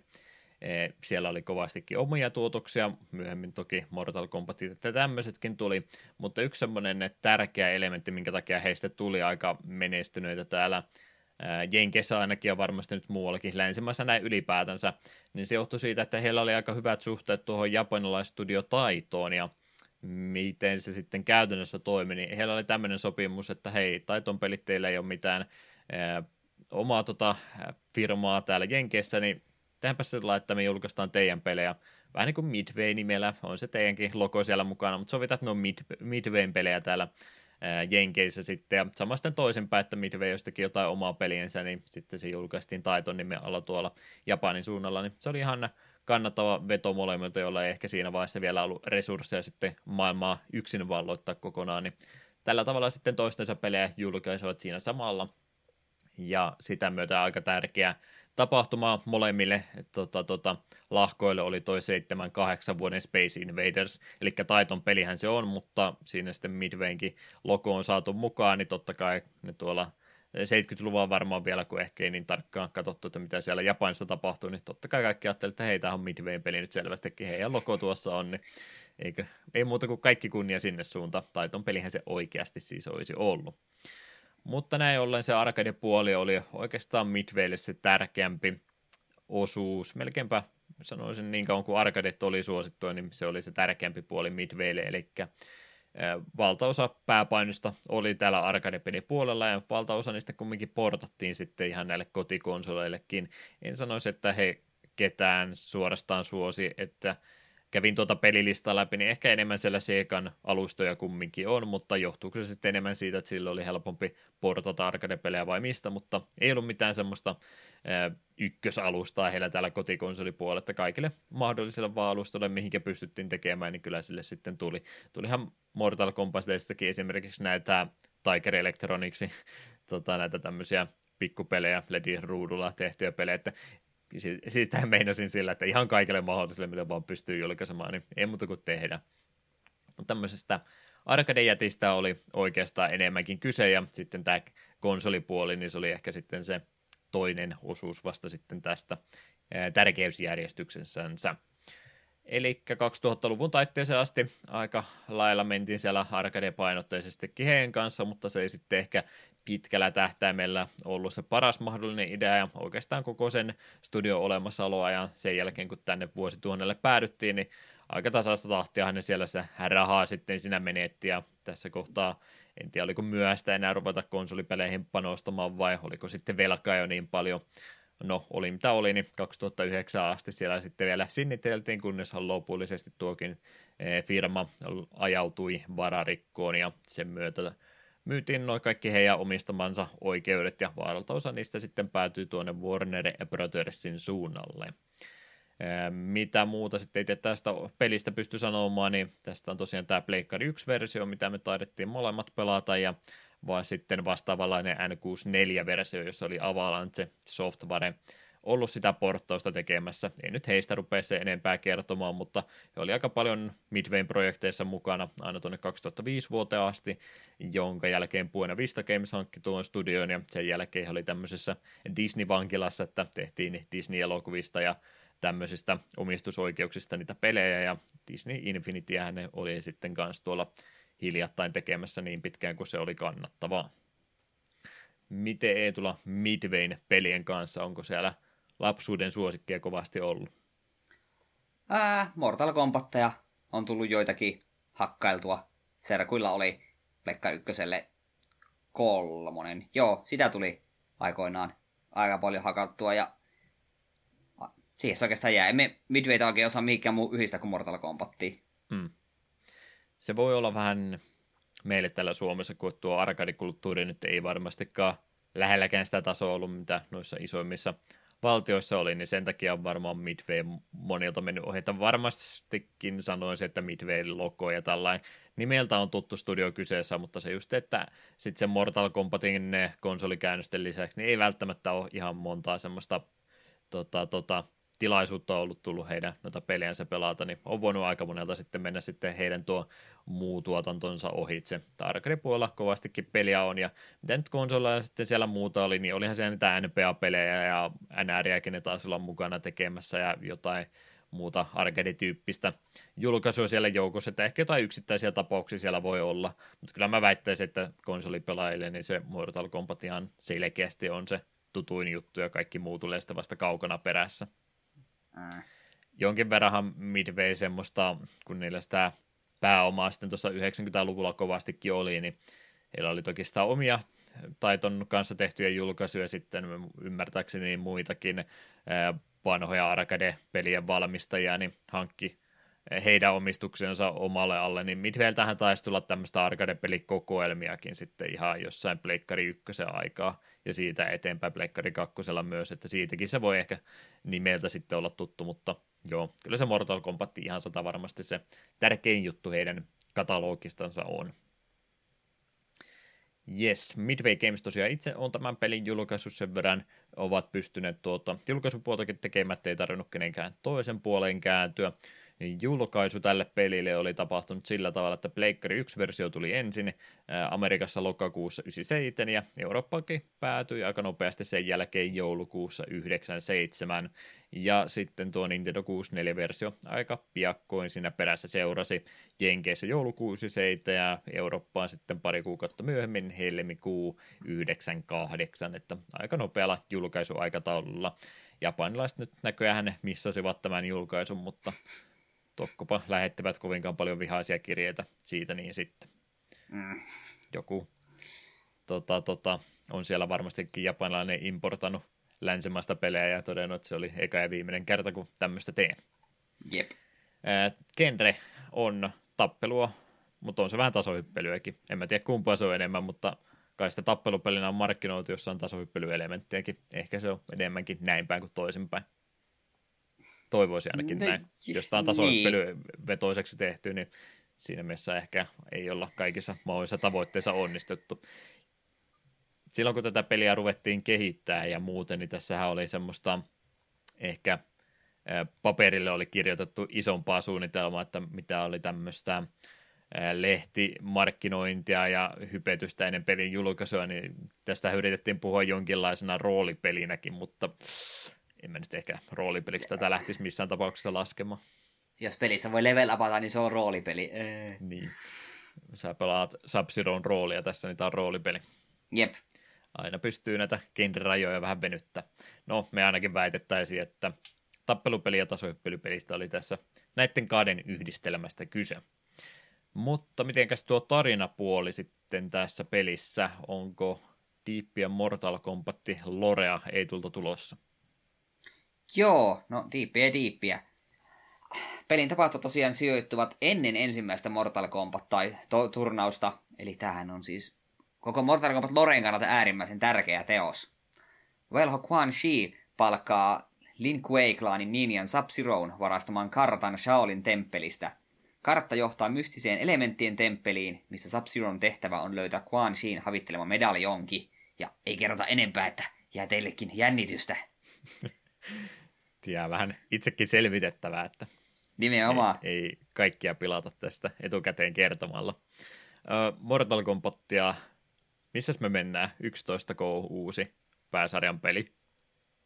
10 tai 11. Joo. Jotain tätä luokkaa me ollaan tänä päivänä, plus sitten kaikkea tämmöistä joko tämmöistä tai muutakin spin-off-peliä, mitä matkan varrella on tullut, niin aika paljon Mortal Kombat-nimiä monesta eri kasetin tai kotelon kyljestä löytyy, että Mortal Kombat on kovastikin tullut. Mitä sä ylipäätänsä Mortal Kombatin maailmasta, tarinasta mieltä oot ollut, että oletko yhtään edes yrittänyt ymmärtää, että missä mennä? No me on kaksi, elo, me on kaksi elokuvaa kattonut tietysti. Aa, ne, ne täytyy toki laskea, niistä on varmasti ekstra jaksoa joskus tulossa. Ai, että sitä valta odottaa. Mutta joo, ja sitten... Mm, pelasinko me ysiin? It joo, Plekkari kolmosella on ysiin pelannut ja kympin sitten Plekka nelosella. Hmm. Ja Ysissähän taisi me... olla se tarinamoodi sillä, että se oli sillä ihan ykkösestä alkaen semmoisissa chaptereissa, kun ne mentiin hahmopohjaltaisesti aina läpi, niin eikö ne ollut kerrottu aika lailla aikajärjestyksen ihan Mortal Kombatista ykkösestä eteenpäin? Joo, ja valiko se siinä vai kympissä, jossa sitten oli aikamatkustusta ja mm. Pistettiin käytännössä koko lore niin kuin uusiksi jotenkin tälle. Kyllä me silloin, kun me ne pelasin, niin olin jossakuinkin kärryllä, mitä tapahtui, en sitä enää muista. Koska olihan se nyt loppujen lopuksi aika turhaa, turhaa settiä, ei se nyt sinällään kiinnostanut. Mm että se on semmoista pientä kontekstia pelimaailmalle, mutta et lähde väittämään, että sä Mortal Kombatin jokaista asiaa olisit faniteoria tai itse kehitellyt päässäsi ja miettinyt, että mihinkä tämä tarina seuraavaksi menee. Joo, ei. Me pelaa Mortal Kombatia, koska me haluan nähdä verta ja koska me haluan kuunnella itse loopilla sitä mainiota biisiä. Hmm. Että pikkusen taustatarina on annettu, mutta ei lähdetä väittämään, että Mortal Kombatissa ehkä se tarinapuolinen niin se tärkeä ominaisuus olisi. Juu, ei. Jatkokysymys, Quan Chi, milloin tehnyt ekan ilmaantumisen? Onko se ollut nelosessa? Nelosessa ollut... Quan Chi on, Okei. Okay. No sitten mä voin puolustautua kymmenen vuotta myöhässä. Siitä on about kymmenen vuotta aikaa, kun me pelattiin Mortal Kombat 9. Sehän tai, olikohan se plussapelinä jo silloin, vai oliko sitten yhteinen tuttumme sen ostanut täyteen hintaan tai johonkin hintaan kumminkin. No kumminkin, sä dissasit mua, kun me pelattiin silloin illalla sitä Mortal Kombat 9 aika paljon, ja sä dissasit mua, kun mä en tunnistanut Quan siitä, mutta kun en mä nyt mitään nelosta ikinä pelannut tai se eteenpäin. Ensimmäistä kolme totta, totta kai pelasin kovasti, mutta sitten kun mä olin ihan hämillä, että kuka sitä Quan oikein on, että ihan, ihan uusi hahmo selvästikin, niin mä muistan, että sä dissasit mua kovasti, että eikö sä nyt edes Quan tunnista? Miten me nyt Ai, saat... ihan... Me edes muista, että me ollaan pelattu Mortal Kombatia porukassa. siis, Onneksi mä siis en us... su, sua tota, liikaa arvostunut sen perusteella, mutta aika mulkku sä olit kyllä sinä päivänä, täytyy myöntää. No tais, no pah- pahoittelut siitä. No joo, niin on kuin itse on kuitenkin nelosta pelannut aikoinaan paljonkin, kun kaverilla oli se. Niin, kyllä mun nelosen hahmot mulla on vielä ihan tuttuja. Ne, ne me pidi sitä itsestään totta kai. Kaikki Quan Shin ja Shinnokin tietää. Mm. Mut, oliko tämä kyseinen sama ilta, kun me pelattiin Deluxe Ski Jumpia suomiteksteillä? Tai saa savoteksteillä? Ei, ei, se ei ollut sama kerta silloin vielä. Okei, okay, mutta se, se oli kyllä hie, hie, hieno ilta se. Mm. Mikä ei ole parempaa kuin Ski Jumpi savoksi. Joo, tämä oli varmaan niitä iltoja, mihinkä mustikkaviinakin jotenkin liittyy, mutta joo, se on tarina toiselle illalle sitten. Totta, totta. Joo, niitä tuttuja hahmoja kumminkin ihan tästä pelistä löytyy. Ja kokonaan muutenkin nyt ennen kuin ruvetaan pelimekaniikkaa ja mihin, minkään muuhun pureutumaan, niin ymmärrän kyllä, mikä on siis lähtökohta ollut, kun tämmöistä peliä on lähdetty tekemään. Mortal Kombat, olisiko se ollut Street Fighteriakin suositumpi jossain vaiheessa, tai tietyllä alueella ainakin. Kyllä ne on varmaan kaksi ollut sillain vaikeaa laittaa niitä järjestykseen, mutta Mortal Kombat oli tosi suosittu tuohon oli, aikaan. Oli. Niin, niin. Tota, tota, vähän nettipätkässä mä mietin, että sanoin jotain siinä välissä. No, kumminkin suosittuja molemmat oli, oli tuohon aikaan, niin ymmärrän kyllä, että tappelupelit teki jo kovastikin rahaa ja nyt on tilaisuus sitten, että hetkinen me voidaan tehdä tällä IPllä huomattavasti enemmänkin, niin koitetaan lähteä vähän sitä maailmaa kehittelemään. Mä kyllä tykkään siitä lähtökohdasta, että ei nyt tehdä taas uutta tappelupeliä vaan, vaan yritetään sitten vähän tarinavetoisempaa ja ehkä pelimekaniikkojakin lähteä tässä muokkaamaan samalla, niin luodaan kokonaan uusi peli ja ihan fiksusti sitten saatukin noita tuttuja hahmoja, että sub tästä löytyy, Scorpioni tietysti on tärkeä hahmo, mikä aina kun sub jossa on, niin ei se Scorpionikaan varmaan kaukana ole perässä, kun on siitä tässä nähdään nyt ekaa kertaa, mutta on se aika paljon semmoista hahmoakin, mitä ei ole kyllä tainnut missään muussa sitten olla, että ne on vähän semmoista fillerihahmoa. Raidenia toki on jo, ja kun on siitä, kuten sanottiin, niin ne, mutta ei nyt montaa semmoista tuttua hahmoa tästä kumminkaan ole. Mm, totta. Shaolinin monkkeja siellä kovasti jo muuta. Mut, mut mitä nyt muuta sa- äh, sanoa tuosta itse tarinapuolesta, niin ihan hyvä, että tämmöistä tuota Mortal Kombatin maailmaa on yritetty tämän kautta lähteä pikkasen rakentamaan, vaikka tuossa äsken puhuttikin, että ei se se tärkein asia ole, mutta tilaisuus tuli, että voidaan pikkasen yrittää enemmänkin. En lähde siitä kyllä peliä rankaisemaan yrittämisestä, että ollaan haluttu tuota pelimaailmaa sitten tätä myötä vähän eri näkövinkkelistä lähteä luomaan. Kyllä, kyllä. No, kyllä me varmaan sitä pelattavuudesta ja kaikesta muustakin jouduttaisiin sitten enemmän puhumaan. Eli genre, tappelupeli varmaankin ensisijaisesti ja ta- tasohyppely toissijaisesti. Näin mä ainakin tämän haluaisin ää, itse kuvitella. Eli kontrollit tässä on hyvinkin pitkälti Kamalat. samat, mm, ovelat myöskin, ää, hyvin pitkälti samalla kontrollimekaniikalla ja skeemalla, skiimillä menemme kuin itse Mortal Kombat-peleissäkin. Jos sä osaat sub pelata Mortal Kombateissa, niin tämä varmaan sopii kuin suosikki pari kenkiä jalkaasi tai suosikki, suosikki hanskat kätees, että heti on semmoinen suhtuttu tunne, että okei, tämä kontrolloi niin kuin sen pitäisikin, paitsi että aika paljon sulta on ominaisuuksia tuon pelissä, tuota, peli alkupuolella heti otettu pois, että, että ihan perus sub freezikin, niin eikö sekin joudu unlockkaamaan Joo, eka level upin jälkeen saa. Hyvin nopeasti joo, mutta toki kun sinä rupeat kontrolleja paikallasi ollessa pelialussa kokeilemaan, niin heti ihmettelet, että missä se tärkein työkalu sitten onkaan. Niin aika paljon sulla, sulta otettu sinä pois ja sitten tosiaan level myötä, niin tuossa matkan varrella niitä saa sitten takaisin. No ei puhuta level eikä muista ylipäätänsä mitään. Tappelupelikontrollit on kyseessä, mitenkä se tämmöisessä pelissä oikein käytännössä sitten toimii. No niin. No ehkä se, puhutaan nyt, se ei varmaan ekaan sitä kaikkein isommasta ongelmasta, että joka monen kontrollista tulee mieleen. Sinun pitää painaa erillistä nappia, jos sun hammas kääntyy ympäri. Mm. Pa- mm. Paitsi ei aina. Joskus kun se hyökkäät, hyppäät ja hyökkäät, niin sun hahmo kääntyykin maagisesti sitä vihollista kohti, mutta suurimmassa se ei käänny. Että ei edes voi olla järjestelmällinen sen kanssa, että välillä Jep. toimii ja välillä ei. Jep, ja se, on, se tuntuu pieneltä asialta, että sun viho, hyppäät viholliseen yli, että sun pitää painaa yhtä nappia, että sun hahmo kääntyy ympäri. Mutta se on yllättävän iso asia. Se kuitenkin tökkäsee joka kerta, että ei hitto, me on väärään suuntaan. Painetaan tuota nappia, niin me käänny ympäri. Ja kun siinä ajassa vihollinen on saattanut jo uppercuttia vetää sinun perseeseen, niin Mm. Ei se ihan hirveästi lämmitä. Kyllä se köm- kömpelöttää peliä huomattavasti, kun sitä joutuu lennosta tekemään.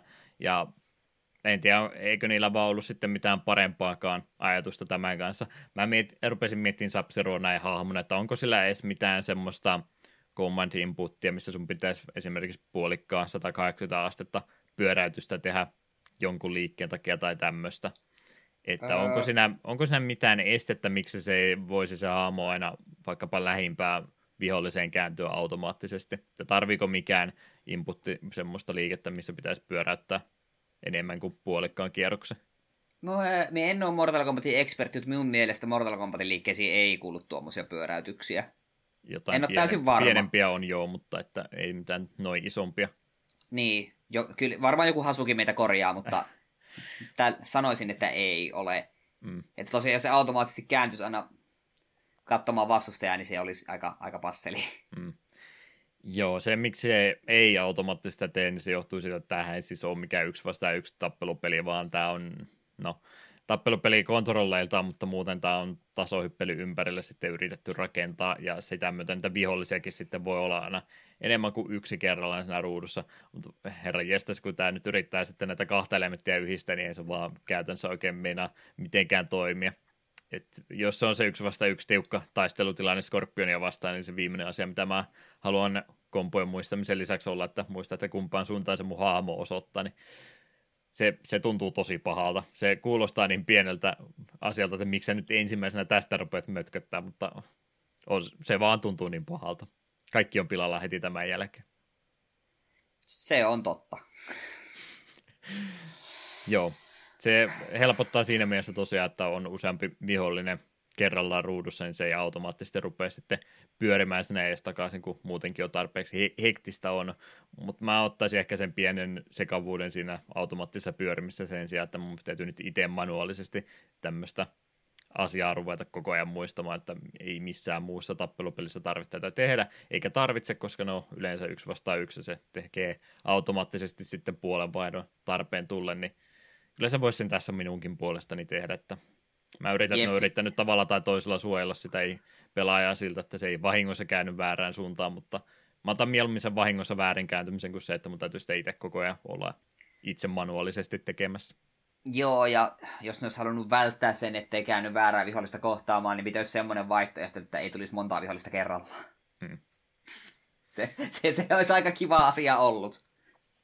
Tämä on tota, jälleen kerran, kuten sanoin aikaisemminkin, niin tämä on hieno ajatus, että laajennetaan tappelupelin maailmaa sillä, että tuodaan se enemmänkin tämmöiseen tasohyppelyympäristöön, mikä tässä vaiheessa vielä, okei, okay, ehkä oli jo pikkuhiljaa suosio tasohyppelyä hiipumassa, mutta oli vielä äärimmäisen suosittu genre tässä kohtaa, niin haluttu sillä tavalla lähteä laajentamaan tuota Mortal Kombatin maailmaa. Mutta mut, mitä mieltä sä ylipäätänsä oot, että tarviiko tänne olla tappelupeli ollenkaan? Se on hyvä puoli siinä, että se tosiaan sille, joka on Mortal Kombatia paljon pelannut, se tuntuu ainakin etäisesti tutulta heti alusta asti. Mutta mun mielestä siis koko systeemi, että sulla on tasohyppelypeli, niin annettu tappelupeli haamo, että on omat tota low-kickit ja high ja lyönnitkin on kaksi eri painiketta ja blokit ja tämmöiset, niin jotenkin tuntuu vähän liialta mun mielestä. Joo, me itse just tuossa pohdin aiemmin, että jos tämä olisi toteutu jotenkin vaikka silleen, että se tappelupelipuoli tulisi vaan ja ainoastaan pomotappeluissa. Hmm. Että sillä silloin olisi se kaikki navit, navit käytössä ja sitten jos kentät olisi vaikka enemmän beat'em up tyylisiä, että se voisit vähän niin kuin syvyyssuunnassakin liikkua tai jotain, niin sit olisi tähän vähän sellaista... Niin. Hmm. Tämä, niin kuin, tämä niin kuin tuntuu tosiaan just siltä, että ne on yrittänyt väkisin työntää kaksi tällaista genreä yhteen se ei vaan ole toiminut. Hmm. No, mä en sitä mieti, että jos tämän tekisi jotenkin eri tavalla, niin eikö se su- sullekin varmaan riittäisi ihan hyvin, että tämä olisi enemmänkin sub pidetään nyt sama hahmo jo, samat tota, tutut ö, ominaisuudet, mitä ehkä sillä tappelupelihahmoltakin löytyy, mutta mitä jos olisi vain se yksi, yksi hyökkäysnappula? Tarvitsetko niitä nyt neljää välttämättä olla, vaikka joku autokompo siihen sitten pelkästään, eikä jollain ajoituksella tai niillä sitten ylös alas tai muilla kommandilla, mitä D-padilla tehdään, niin sillä voisi sitten ehkä jotain ylimääräistä liikettä laittaa joukkoon. Mutta jos olisi vain yksi hyökkäysnappula neljän sijasta ja sitten siihen se blokki, ja vähän paremmat tasohyppelykontrollit ja muut, niin eikö se olisi jo ihan tarpeeksi mun mielestä? Se olisi ihan hyvä, koska tosiaan voisi just hoitaa sille, että sitten kun tulee just kentän bossi, niin sitten siinä kohtaa mentäisikin sitten ihan full, full fighting game meininkeihin.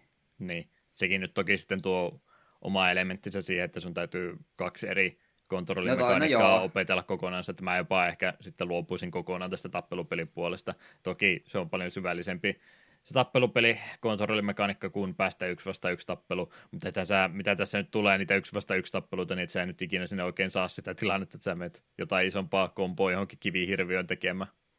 Et Jep, se on enemmänkin se on sitä pelkkää jäädytyksen spämmäämistä ja jotain muuta ää, tota, tota, tekoälyn apusat, apusettamista mm. jollain yksinkertaisella dive tai tämmöisellä. Niin, niin. Mä ehkä nyt kiva idea tuodaan tappelupeli aamu tasohyppely, mutta ehkä mä olisin vaan halunnut sen tasohyppely sitten suoraan, että olisi vaan tehnyt sub sitten tasohyppelyhahmoksi tässä pelissä, niin kaikki toimisi huomattavasti paremmin. Nyt nimittäin nämä kaksi elementtiä, niin ne, ne törmää niin ikävästi toisiinsa. Mm. Se, minkä takia ne törmää niin ikävästi toisinsa, on se, kun se on nyt tasohyppelyäkin sitten yritetty tähän laittaa, niin, niin hyppykin esimerkiksi on ylöspäin, jes, mainiota tasohyppelypelisuunnittelua, että ruvetaan tällä tavalla tekemään, ja sitten kun siinä on oikeasti haluttu tuosta tasohyppelypelipuolella, että onko ikinä missään tappelupelissä kautta piitiamopissa, kun ne on yrittänyt tasohyppelyelementtiä saada kenttiin mukaan, niin onko se ikinä ollut hauskaa? Mun vastaus on ei. Mm, en kyllä keksi. Aina vaan kamalta tuntuu, kun pitää jotain rotkoja yrittää tappelupelissä tai tämmöisessä, niin joo ei. Eli eka kenttäkin ylipäätänsä, mä menen tänne kenttäsuunnittelun puolelle nyt oikeasti, että minkä takia tämä vaan ei oikein toimi tämä peli. Täällä on aika paljon ansoja. Ekassa kentässä on muun muassa niitä pilareita, mitkä murskaa sut.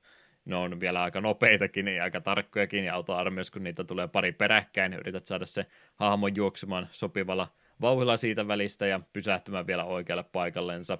Jos vähän liian pitkälle menee, niin siinä on ehkä pieni chanssi, että se vaan hiukan tota, ottaa vahinkoja ja kaatuu taaksepäin. Siinä yleensä johtaa vain isompi ongelmia, että sitten ollaan seuraavassa esteessä kiinni, mutta se on ylipäätänsä aika tarkkaakin jo, ja sitten ruvetaan laittaa sinne jotain reptailin tyyppistä vihollista, joka sieltä vähän poisoni projektille ampuu sua kohtaan koko ajan, sun pitäisi sitäkin siinä blokata ja kaikkea muuta.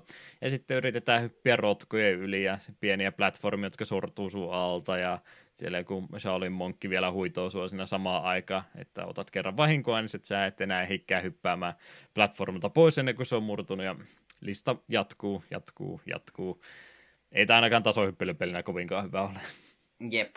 Ja toi kenttäsi suunnitteluun puuttuen, niin juurikin tuo ensimmäinen kenttä, se on se to, pelin toinen vai kolmas huone jo niin kuin näyttää, että hei, tämmöinen tämä peli on, että kannattaa kääntyä jo ympäri. Oot muutaman taistelu suorittanut, kävelet seuraavaan huoneeseen, niin sieltä tulee just tämmöinen pilari. Siellä otat se pilari nousee ja yrität, että no minä nyt kävele nyt se alta. Et kerkee, sinun pitää juosta, koska jos sä yrität kävellä, vaikka se ajoit sen miten, niin se murskaa sinut. Sitten minulla itsellä kävi silleen, että me kuoli se useamman kerran. Me yritin vaikka miten ajoittaa paremmin, kunnes me löysin, että hei, tällä on juoksunappi. Hienoa. Niin, sitten luonnollisesti, kun se silläkin se kohta pitää tehdä silleen, että sun pitää ensin huijata se tulemaan alas ja sitten lähtee juoksemaan. Mm. No, minähän sitten sen keksin, että okei, tälleen sen saan. Juoksen onnellisesti sen ekan pilarin ali, ja sillä samalla kun se toinen pilari tulee ja murskaa minut kuin letun. Mm. Et se oli, se oli niinku just se, että että hei, nyt ihan oikeasti, laita tämä peli pois. Ei tämä tästä parane. Eikä paranekaan, se on fakta. Et siinä se pitää tehdä siis tosiaan sillä tavalla, että huijata se pilari laskeutumaan, sitten juosta, pysähtyä niiden pilaritten välein, huijata se seuraava laskeutuma ja sitten juosta sen ohi. Ja se tulee myöhemmin kentässä samanlainen kohta, paitsi että sulla on vielä pari vihollista hengittää sen niskaa. Herkullista. Äärimmäisen herkullista. Yksi virhe tuntuu tässä aina kovasti kertautuva uudestaan, kun kimpoillaan sitten vaarasta aina toisen. Joo, ei se tota, itse kenttä, suunnittelu ja vaikeustaso käyrä, mikä tässä pelissä, niin se niinku hyppää sinne maksimiin heti alusta asti, ettei yhtään kyllä köyttää anna sulle tämä peli ollenkaan, ja melkeinpä kaksi ensimmäistä kenttää heti on sieltä vaikeimmasta päästäkin, että mitä nyt mä en hirveän pitkälle pelissä päässyt, koska ei, ei oikein vaan, ei lähtenyt, mutta mut, ei se nyt mahdottomasti helpotukaan myöhemmin, mutta tuntuu, että siellä vähän semmoista tasoitusta saattaa välillä joukossa tullakin. Ei se nyt mitenkään helpoksi missään vaiheessa mene, mutta mitä tuosta muidenkin kommentteja pelistä kuulin, niin kaksi ensimmäistä kenttää tuntuu jo monellekin olevan ne ongelmakohdat, ja jos niistä pääsee ohi, niin ehkä se sitten loppupelikin menee, mutta ei todellakaan liikaa helpotu senkään jälkeen, että olisi ehkä vähän voinut edes semmoista tota, tota, äh, pientä porkkana antaa sinne, että olisi, jos pari kenttää olisi ollut edes semmoisia, että niistä olisi voinut vähän kevyemmin nautiskella, niin se olisi jo varmastikin nostanut minunkin fiilistä tästä pelistä kovasti ylöspäin, mutta ei, ei muuta kuin syvään päähän saman tien, jos et pärjää, niin ei muuta kuin peli pois koneesta ja tee jotain muuta. Jep, kun se on niin paljon tuommoista epäreiluutta tulee jo siitä, että ekassa kentässä siinä tulee yhden oven avaat, Siihen, että näe, että siellä oven takana on tyyppi, joka rupeaa mätki sinun heti turpaan, kun sä yrität kävellä. Ja samaan aikaan sinun selkään, mulla kävi pari kertaa, että spawnas vihollinen, joka jo suoraan mun selkäänkin. Meidän kahden vihollisen väli, jossa ne vuorotellen mätki minun turpaa. Mm. Ja koska just tältä, et, et voi ekalla kerralla tietää. Ja jos siinä kakkoskentässä on niitä murtuvia alustoja, niin ne ei hirveästi varoittele, että ne murtuu. Se joko tiedät, että se murtuu, tai sit se kuolet nämä tämmöiset perusvihollisetkin, mitä joukossa tulee, niin tästä kautta ajattelin, että ihan tuohon pelin tekoälyynkin ottaa kiinni. Ne on aika perus tyhmää tappelupeli tekoälyä. Eli ne toisinaan on semmoisia supersankareita, jotka tasan tarkkaan tietää, mitä sä oot yrittävä, yrittämässä, ja ne tota, joka se hyppy anti sieltä pois, tai muuten estää tekemästä sitä hyvää strategiaa, mitä pystyisi käyttämään, niin tässä oikein monesti pääsisi mitään semmoista perusvahvaa ideaa hyödyntää, niin, niin no tappelutkin voi tässä aina matkan varrella mennä vähän mitä sattuu. Joo, se on tappelupeliä toki, että ei se ole yksi peruskompojen vihollinen hoidettu pois, et, tai hyppää kerran vihollisen päälle ja se on tämä uhka nujerrettu sillä pois, mutta mut, se tuo niin paljon variansseja muutenkin kuin pelkästään kaikki nämä tämmöiset vaarat, hy- hyppyesteet ja muut, niin on jo tarpeeksi käviä, kun niistä tuntuu henki lähtevänä kerrastaan pois, ja sitten tulee vielä tämmöisiä vähän epäreilulla tavallakin ohjelmoituja vihollisia sinne joukkoon, mistä ei ikinä tiedä, että kuinka vähin vahingoin minä tästäkin onnistun selviämään. Välillä tulee oikeasti semmoisia tilanteita, että mä vaan stun lokkaa vihollisia alta pois, kun se vaan seisoo, möllöttää paikalla, ja välillä ne tuntuu olevan just semmoisia daikoja siellä vastassa, jotka niinku kaikki mun yritykseen osaa vastata justi sillä liikkeellä, mihinkä vain tietokone pystyy vastaamaan, ja sitten mä häviänkin yhdelle perus munkille siinä yhtäkkiä, niin varianssia on aika paljon kyllä tuossa pelissä sitten. Joo, se oli semmoista heiluriliikettä, että ikinä ei tiennyt kummassa päässä paikassa, että se heiluri pyörii, kun vihollinen tulee vastaan. Ja välillä se vaihteli sen taistelun aikanakin. Hmm. Joo, niillä tuntuu niin omitusta olevan, kun välillä on niin äärimmäisen passiivisia. Sä voit mennä käytännössä seisoon niiden viereen, ja ne vaan pitää blokkia koko ajan yllä. Ja sitten tulee välillä semmoinen tilanne, että nyt on kaksi vihollista yhtä aikaa ja ne on kuin kaksi herhiläistä vihasta semmoista sun kimpussa koko ajan ja molemmilta suunnilta tulee hyökkäistä koko ajan, niin mitä sä nyt siinä sitten rupeat tekemään. Onneksi tämä sub on sitten se pelattava hahmo ja se pystyy jäädyttämään viholliset, että jos olisi joku muu Mortal Kombat hahmo, niin olisi varmasti vielä ikävämpääkin. Jep. Varsin hurjaksi heittäytyy tuo peli. No, kauhean taistelu on pelkästään siinä, että pääst kentän loppuun ja sitten rupeaa vielä pomotaistelultakin tulemaan. Onko nämä kuinka reiluja nämäkään sitten? No ei ne kovin reiluja ollut. Kyllä muutama kontinue meni, että pääsin ensimmäisen kentän Skorpionin läpi. Se oli aika, aika kylmää kyytiä. Ja tuo tosiaan, mistä me ohi menneen hiukan mainittiinkin, niin sulla tosiaan peli alussa sulla ei ole sun perusiskut. Sitten kun se tapahtuu vihollisia, sä olet komboa, niin sä olet expaa ja expalla sitten tulee leveleitä ja leveleistä ei taida tulla mitään muuta kuin sitä, että opit uusia liikkeitä. Mm. Niin, niin se on myös sitten hyvin niin ekassa kentässä, se kun pääset, niin ei sulla varmaan ole se perusjäädytys. Sulla ei ole mitään muuta erikoisliikkeitä. Niin se on vähän nihkeetä ja tylsää se taisteleminen. Ja sitten haluan kyllä erikseen, kun mä mainitsin kakkoskentän bossin, johon itse en edes päässyt. Kakkoskentän kohdalla heitin melkein kaiken seinään. Mutta olen nähnyt videoita ja tiedän, että se kyseinen tuulijäbä, se kun kuolee, niin se ei kuolekaan, vaan se tekee sen ison tuulenpuuskan, joka heitti sut hevo helvettiin. Paitsi, jos se määt sinne taisteluaina reuna ja siellä määt kyykkyyn, niin siellä Sapsiro sitten tarttuu roikkumaan sellaiseen kivikimpaleeseen. Ja peli ei kerro tätä millään tavalla. Se ei näytä nuolta, että hei, tule nyt tänne. Se vaan, sun pitää vaan tietää. Hmm. Muutama tuommoinen omituinen ehkäpä seikkailupeleistä tuttu kryptisempi asia tulee, että no miksi sä vaan tiennyt, että pitää tehdä näin. Ja ekaan kentän alussakin on myös samanlainen kohta, että hei siellä on ikkuna, että ei täällä ole mitään, mistä voisi mennä. Jos sä hyppäät alas, niin sä kuolet, mutta jos sä hyppäät siihen reunalle sillä sopivasti, niin sit sä pääset kikkailemaan siitä, tota, tota, mikä se nyt on se varjo, mikä rakennusten seunustalla on, niin se ottaa siitä semmoisen hyvän hypy alas, että turvallisesti tulee alas, että vähän tuommoista omituista seikkailupeli kryptisyyttäkin tähän on onnistuttu sitten vielä kaiken muun lisäksi saamaan mukaan. Jep, kyllä tässä kun peli antaa se pieniä vinkkejä, sieltä löytyy kenties sellaisia kääröjä, missä lukee, mutta nekin on tehty vähän silleen tyhmästi, että normaalissa pelissä se löydät semmoisen käärön, se kävelet sen kohdalle, niin sinne tulisi automaattisesti, että hei, lue tämä, mutta ei, sun pitää itse poimia ne, sun pitää mennä inventaarioon ja valita se kyseinen vihje, niin sitten se niin kertoo, mitä siinä vihjeessä lukee, just luokkaa, just niin kuin siinäkin se kertoo, että jossain, että sun pitää tiputtautua siitä sille varovasti. Hmm. Tämä mitenkä tuossa pelissä on muutenkin tuommoisia itemeitä ja muita power matkan varrella saa, niin se tuntuu jotenkin yhdeltä ylimääräistä askeleelta, että ne on laitettu sinne ihan tuommoiseen inventaarioon, että miksei se vaan käyttäisi niitä sitten samaan tien. Jep, ihmettelin samaa, koska melkein aina piti heltipotioneita vetää aina kun mahdollista. Siellä jotain tämmöistä käyttöisenettäkin on, millä pystyy vahinkoa vihollisiin tekemään, niin mun mielestä takapainikkeissakin on vielä yksi semmoinen painike, mihinkä se olisi vaikka suoraan voinut laittaa, niin se olisi voinut sinne sitten pistää tällä tavalla käyttöön, tai vaikka Selectin kautta olisi voinut sitten selailla niitä läpi, että voisi lennosta niitä vaan vaihella, mutta ei, täytyy helttipotionit ja kaikki tämmöistä niin inventaarion kautta käydä hakemassa, niin sekin on mielestäni vähän hylmöä. Onko siinä sitten viimeisiä jäänteitä siitä roolipelielementistä, mitä tähän piti myöskin enemmän saada. Ehkäpä näin.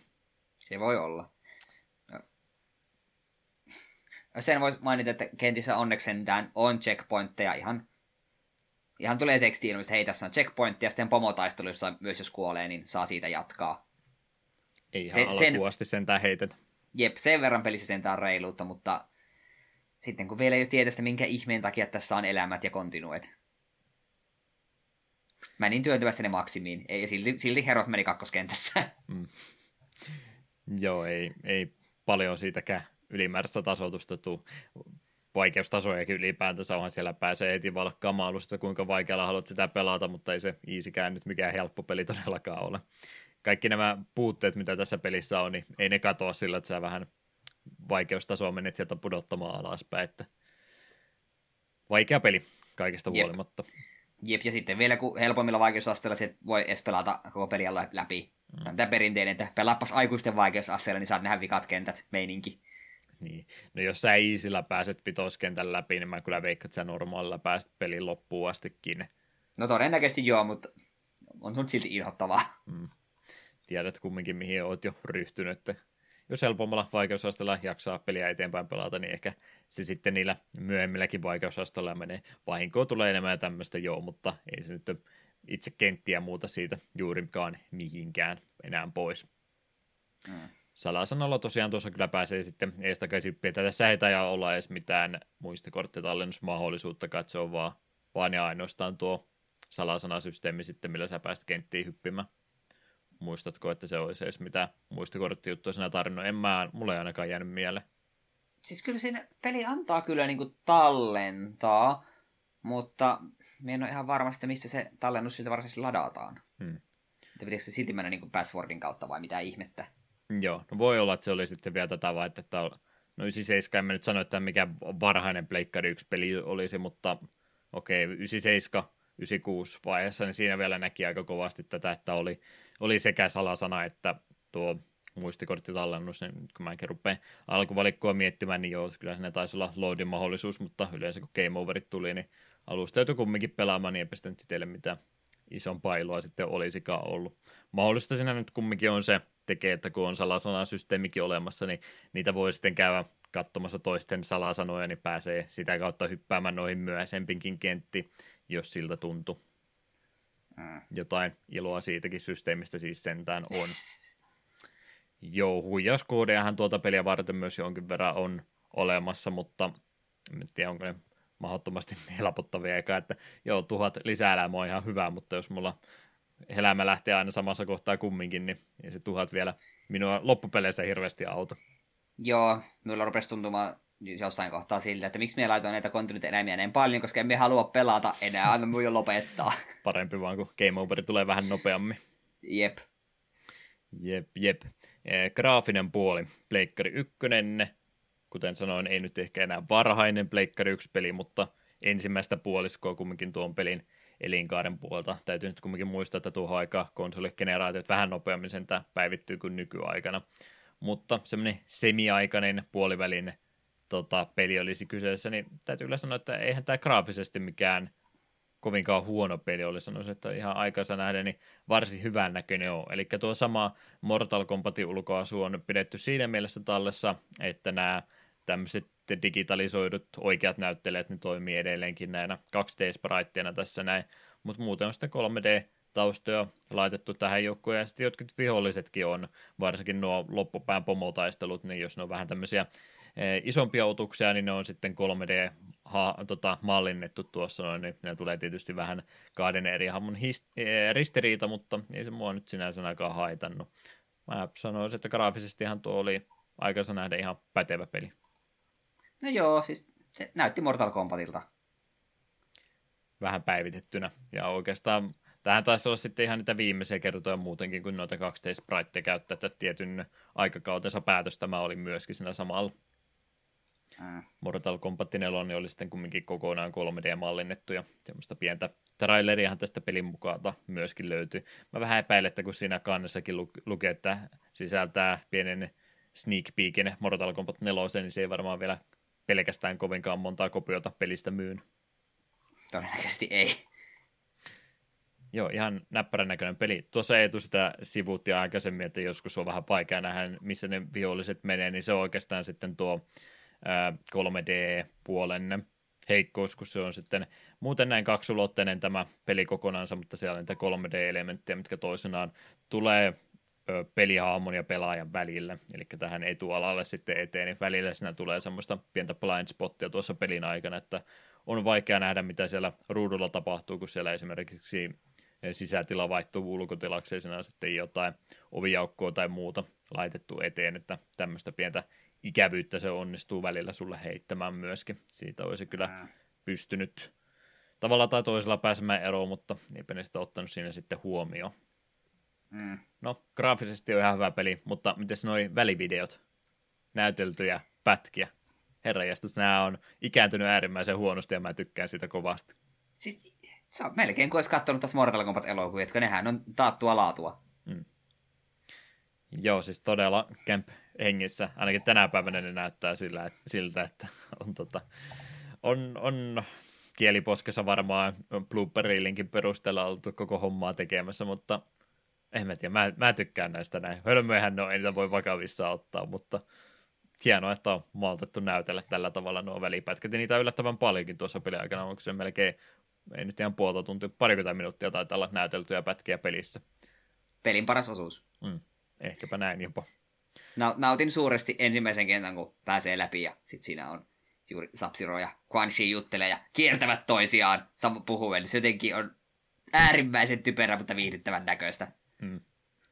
Joo, se on kyllä filmiteollisuuden multihuipentumia siinä yhdessä kohtaa, kun Raiderin vähän läksyttää sub että miten sä Quan siitä annoit tällä tavalla äh, ikävyyksiä tehdä, ja täytyy muuten sanoa, Raiden on aika, aika mulkku tässä pelissä myöskin, että se on koko ajan läksyttämässä sub tässä näin, mutta siinä kyllä just sellainen hetki, kun ne jossain jalustalla seisoo, se kamera kertaa kauheata vauhtia niitä molempia ympäri, ja sub puuskuttaa niin tosissaan, että nyt, nyt Raiden, nyt suu kiinni pikkuhiljaa, että rupeaa rupeaa minullakin veri kiehumaan pikkuhiljaa. Aivan uskomatonta näyttelyä. Suosittelen ne ainakin käydä katsomassa, jos, jos ei peliä se enempää pysty pelaamaan. Mm. Ääni- ja musiikkipuoli Dan Forden olisi tässä säveltäjänä. 63 vuonna syntyneestä amerikkalaisesta säveltäjästä olisi kyse, joka on oikeastaan kaikkeen Mortal Kombatin, ainakin valtaosa Mortal Kombatin äänituotannosta ollut vastuussa, että heillä on vakionimi sieltä alusta asti ollut näitä mukana tekemässä. Hän on ääniefektejä myöskin muille peleille tehnyt, Williamsin sterannut sekä Midway noihin flipperipeleihin. Hän on myöskin ollut ei pelkästään ääntä, vaan siis ihan suunnittelemassa noita flipperipelejä Ja mitä sitten muuta tosiaan Mortal Kombatin kiireeltä, kun on muuta ehtinyt, niin onhan sitten muitakin sävellysteitä näiden pelien välissä aina ottanut. Aika paljon sillä urheilupeliä toki oli joukossa, mutta vähän muutakin sieltä hänen listaltaan löytyy kuin pelkästään MKta. Mitäs mieltä musiikkipuolesta tämän pelin parissa? No, tämä pelimusiikithan on jopa ihan kivat. Kenttämusiikit on ihan varsin tunnelmallista, kenttiin sopivaa. Niitä oli ihan ilo kuunnella, ja sitten kun tuossa myöhemmin kuuntelin loppupuolen bossitaistelumusiikkia ja niitä, niin nehän oli jopa ihan hyviä. Että niitä, olisin ihan mielelläni niitä ku, kuunnellut enemmänkin.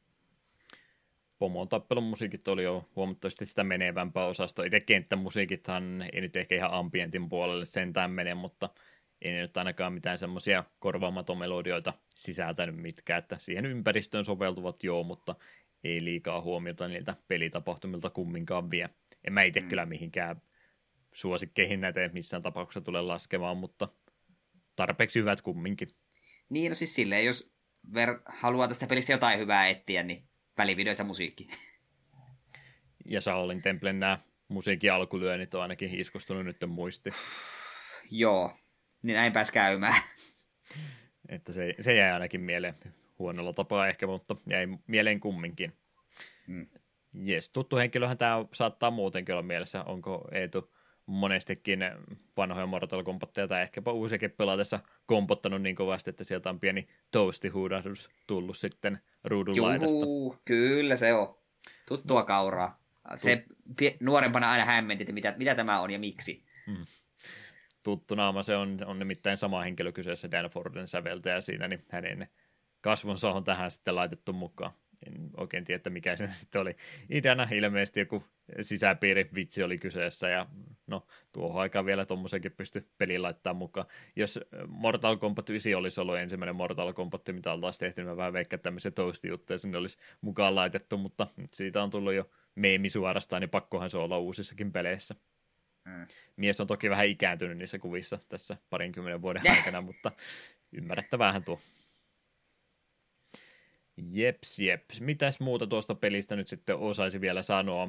Myyntimäärät, mitä kävin vanhasta tutusta VG Chartsista lukemassa, niin siellä oli tämmöisiä lukuja väitetty, että 700 000 kappaletta olisi Pleikkari 1-versio myynyt ja 400 000 tuo Nintendo 64-versio, tämmöinen miljoonan myynnit kaikesta huolimatta, niin onnistui sitten tämäkin peli tavoittamaan.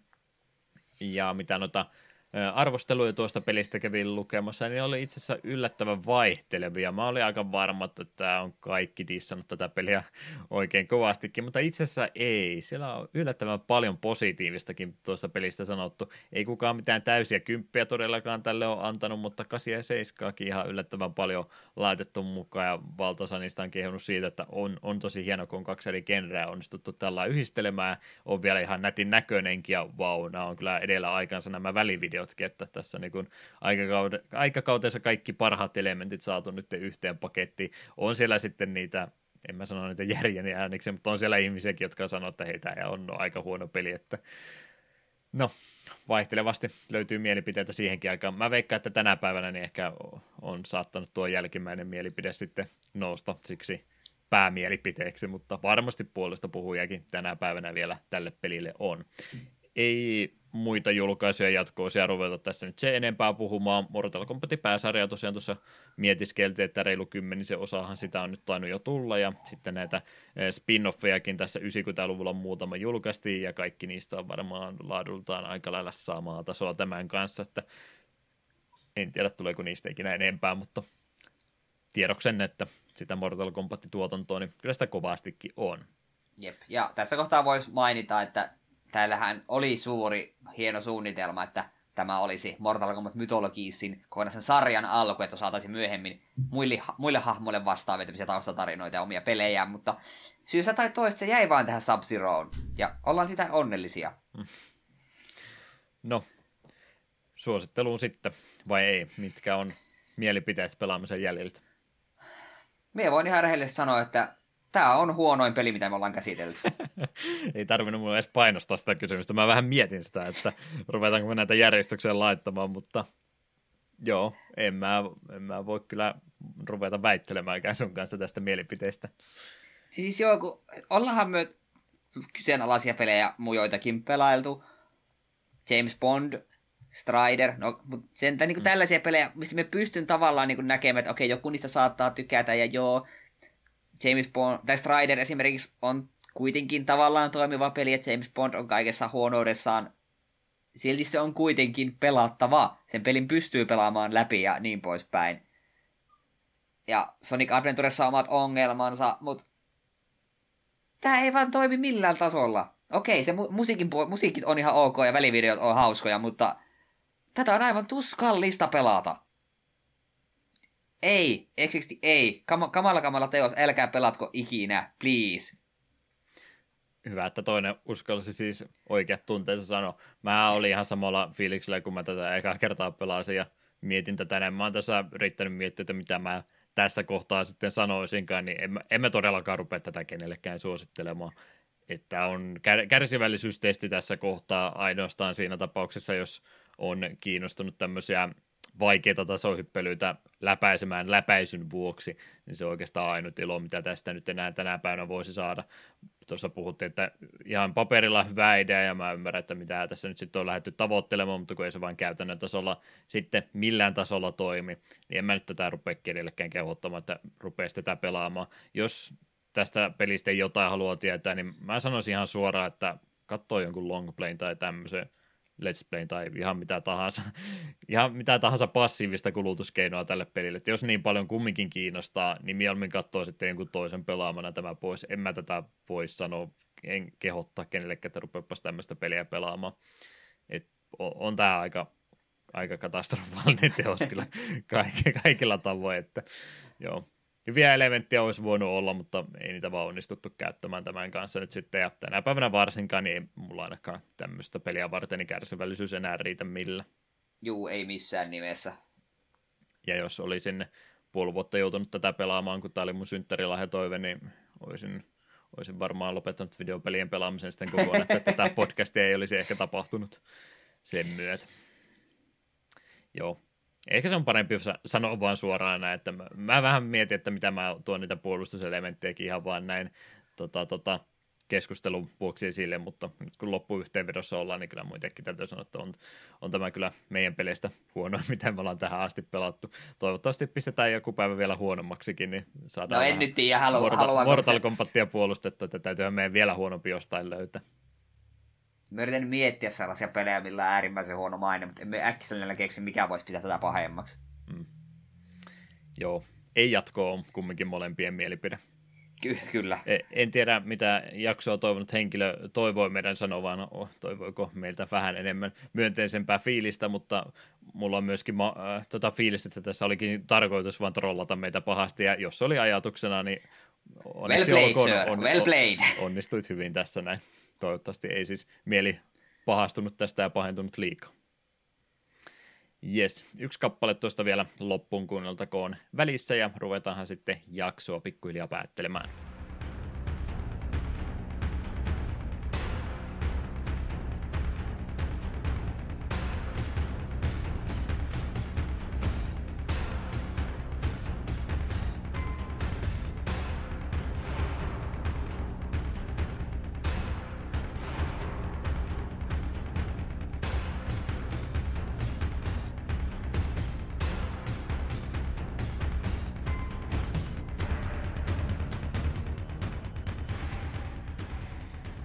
Loppuepinät meillä olisi vielä käytävänä tässä jakson päätteeksi lävitse ja jotain tulevaa peliäkin sinne oli listattu. Kesä rupeaa olemaan pikkuhiljaa voitolla.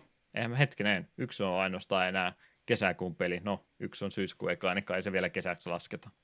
Joo, ei, vielä vähän. Mutta todellakin en seuraavan kerran 18.8. olisi Doom 3, ensimmäinen 9. The Warriors, 15.9. River City Ransom, Olin kokonaan unohtanut, olin sen laittanut listan jatkoksi. Ja viimeisin lisäys, Juha tätä Discordin puolella laittoikin tästä. 29.9. Moon Remix RPG Adventure. Tämä on Juha sinun valintani. Valaisepa vähän mm. kuuntelijoita, mikä ihme tämä on. Tämä on niitä semmoisia vähän vieraampia pelejä, mit, mitkä on varmasti tuolla fanikäännöspuolella ollut semmoisia aika top 10 listojen vakiokamoja, että olisipa tämä nyt saatu joskus käännettyä. Englanniksi, ja sitä on niin moni faniryhmäkin ymmärtääkseni ollut yrittämässä, että saisi sen sitten käännettyä, ja kaikki niistä on jäänyt keskeneräiseksi, mutta nyt siihen saatiin sitten tämmöinen vähän eh, virallisempi käännös poppoon sitä tekemään taustalla, ja pitkähän on tätäkin yrittänyt työstä, että ei se ilmeisesti niin yksinkertaista ole kuin mitä sitä haluaisi kuvitella, niin nyt oli sitten vihdoin päivätty, että tuossa elokuun puolella olisi tämä muun peli, joka Pleikkari ykkösellähän se taidettiin alun perin tuolla Japanissa julkaista. Niin, niin. Tämmöisestä pelistä olisi kyse, eli uusi julkaisu joo, mutta ei siinä taida hirveästi uusia elementtejä kumminkaan olla tässä versiossa, niin laskettakoon se, että se on takapelkky materiaalia tuossa muodossansa. Sama vanha peli, mutta englanniksi käännetty. Hmm. Kulttiteos, odotan innolla, mitä siitä Samoin. irti saa. Jeps, jeps. Ihan hyvä muuten, kun sanot, että et meinaa itsekään muista miten lisää. Mun pitää oikeasti käydä aina vähän väliä tarkistamassa, että mä jo yleensä näistä neljästä pelistä niin kaksi muista, ja sitten pitää oikeasti miettiä, että mikä oikeasti on se, se sitä seuraava jakso, että ei mitään muistikuvia. Sitten täytyy käydä aina täältä se vilkaisemassa. Niin lyhyt se muisti näköjään on. Mie muistin vain, että Doom 3 on täällä listalla, se on minun valinta. Mie en muistanut mitään muuta. Mm. Mutta nyt kun luki listaa, että kyllä tuo Warriorskin muistaa, että siitä oli puhetta ja niin poispäin. Mitä tästä? Sulla on niin avoin mieli. Kyllä. Mortal Kombat pyyhki kaiken. Näköjänsä. Yes, yhteydenottokanaava takapelkky.wordpress.com on kotisivut sähköpostia. Voi lähettää osoitteeseen takapelkky.gmail.com ilman niitä öönpisteitä ja Facebook, Twitteri, somekanavat on olemassa ja Discord-kanava meiltä löytyy myöskin, johonka linkkiä ikuista semmoista on aika monessa paikkaa, joten sinnekään saa ja kannattaa liittyä. Mistäs Eetu löytyy? Minä löydyn Klaus Nymerkin takaa vähän kaikkialta ja Twitterissä The Eteen. Ja sitten missä on Juha? Twitterissä on Deokin nimimerkki ja Twitchissä sama myöskin ja vanha YouTube-kanava Deokin 89 nimellä löytyisi, jos sieltä jotain mielenkiintoista katsottavaa vuosia myöhemmin vielä löytäisi. Tuskinpa, mutta ei sitä tiedä. Miten olisi, kun vähän opettelisi tätä peliä sub pelaamaan paremmin ja sit siitä tekisi kunnon Let's Play alusta loppu? Vai olisiko se niin striimi vähän... parempi, että niin kauan pelaa, kunnes menee läpi? Oi, se olisi aika kova. Olisin heti katsomassa. Me speedrunia vähän katoin, niin siinä vissiin vähän vähän kikkaillaan pelin fysiikoilla. Pääsi tekemään jänniä juttuja liukupotkun avulla. Nämä on varmaan niitä pelejä, mitkä on helpompia, kun ne opettelee speedrunaamaan. Kun Se voi olla. Ei tarvitse pelata peliä niin paljon. Kyllä, kyllä. Jes, eiköhän siinä rupeasi jälleen kerran yksi menestykekäkäkäkäs. No niin, kaksi tuntia tuli täyteen, niin ei osaa enää puhua menestyksekäs takapylkkijakso takana, joten ei muuta kuin Eetu, onko saata sanoja tähän loppuun? No, meidän pääaiheena kuitenkin nyt oli tällainen tappelupeliin pohjalta tehty peli, niin tyydyn vaan toteamaan, että kaikkien aikojen paras taistelu, tappelupeligenre, pelisarja on Guilty Gear.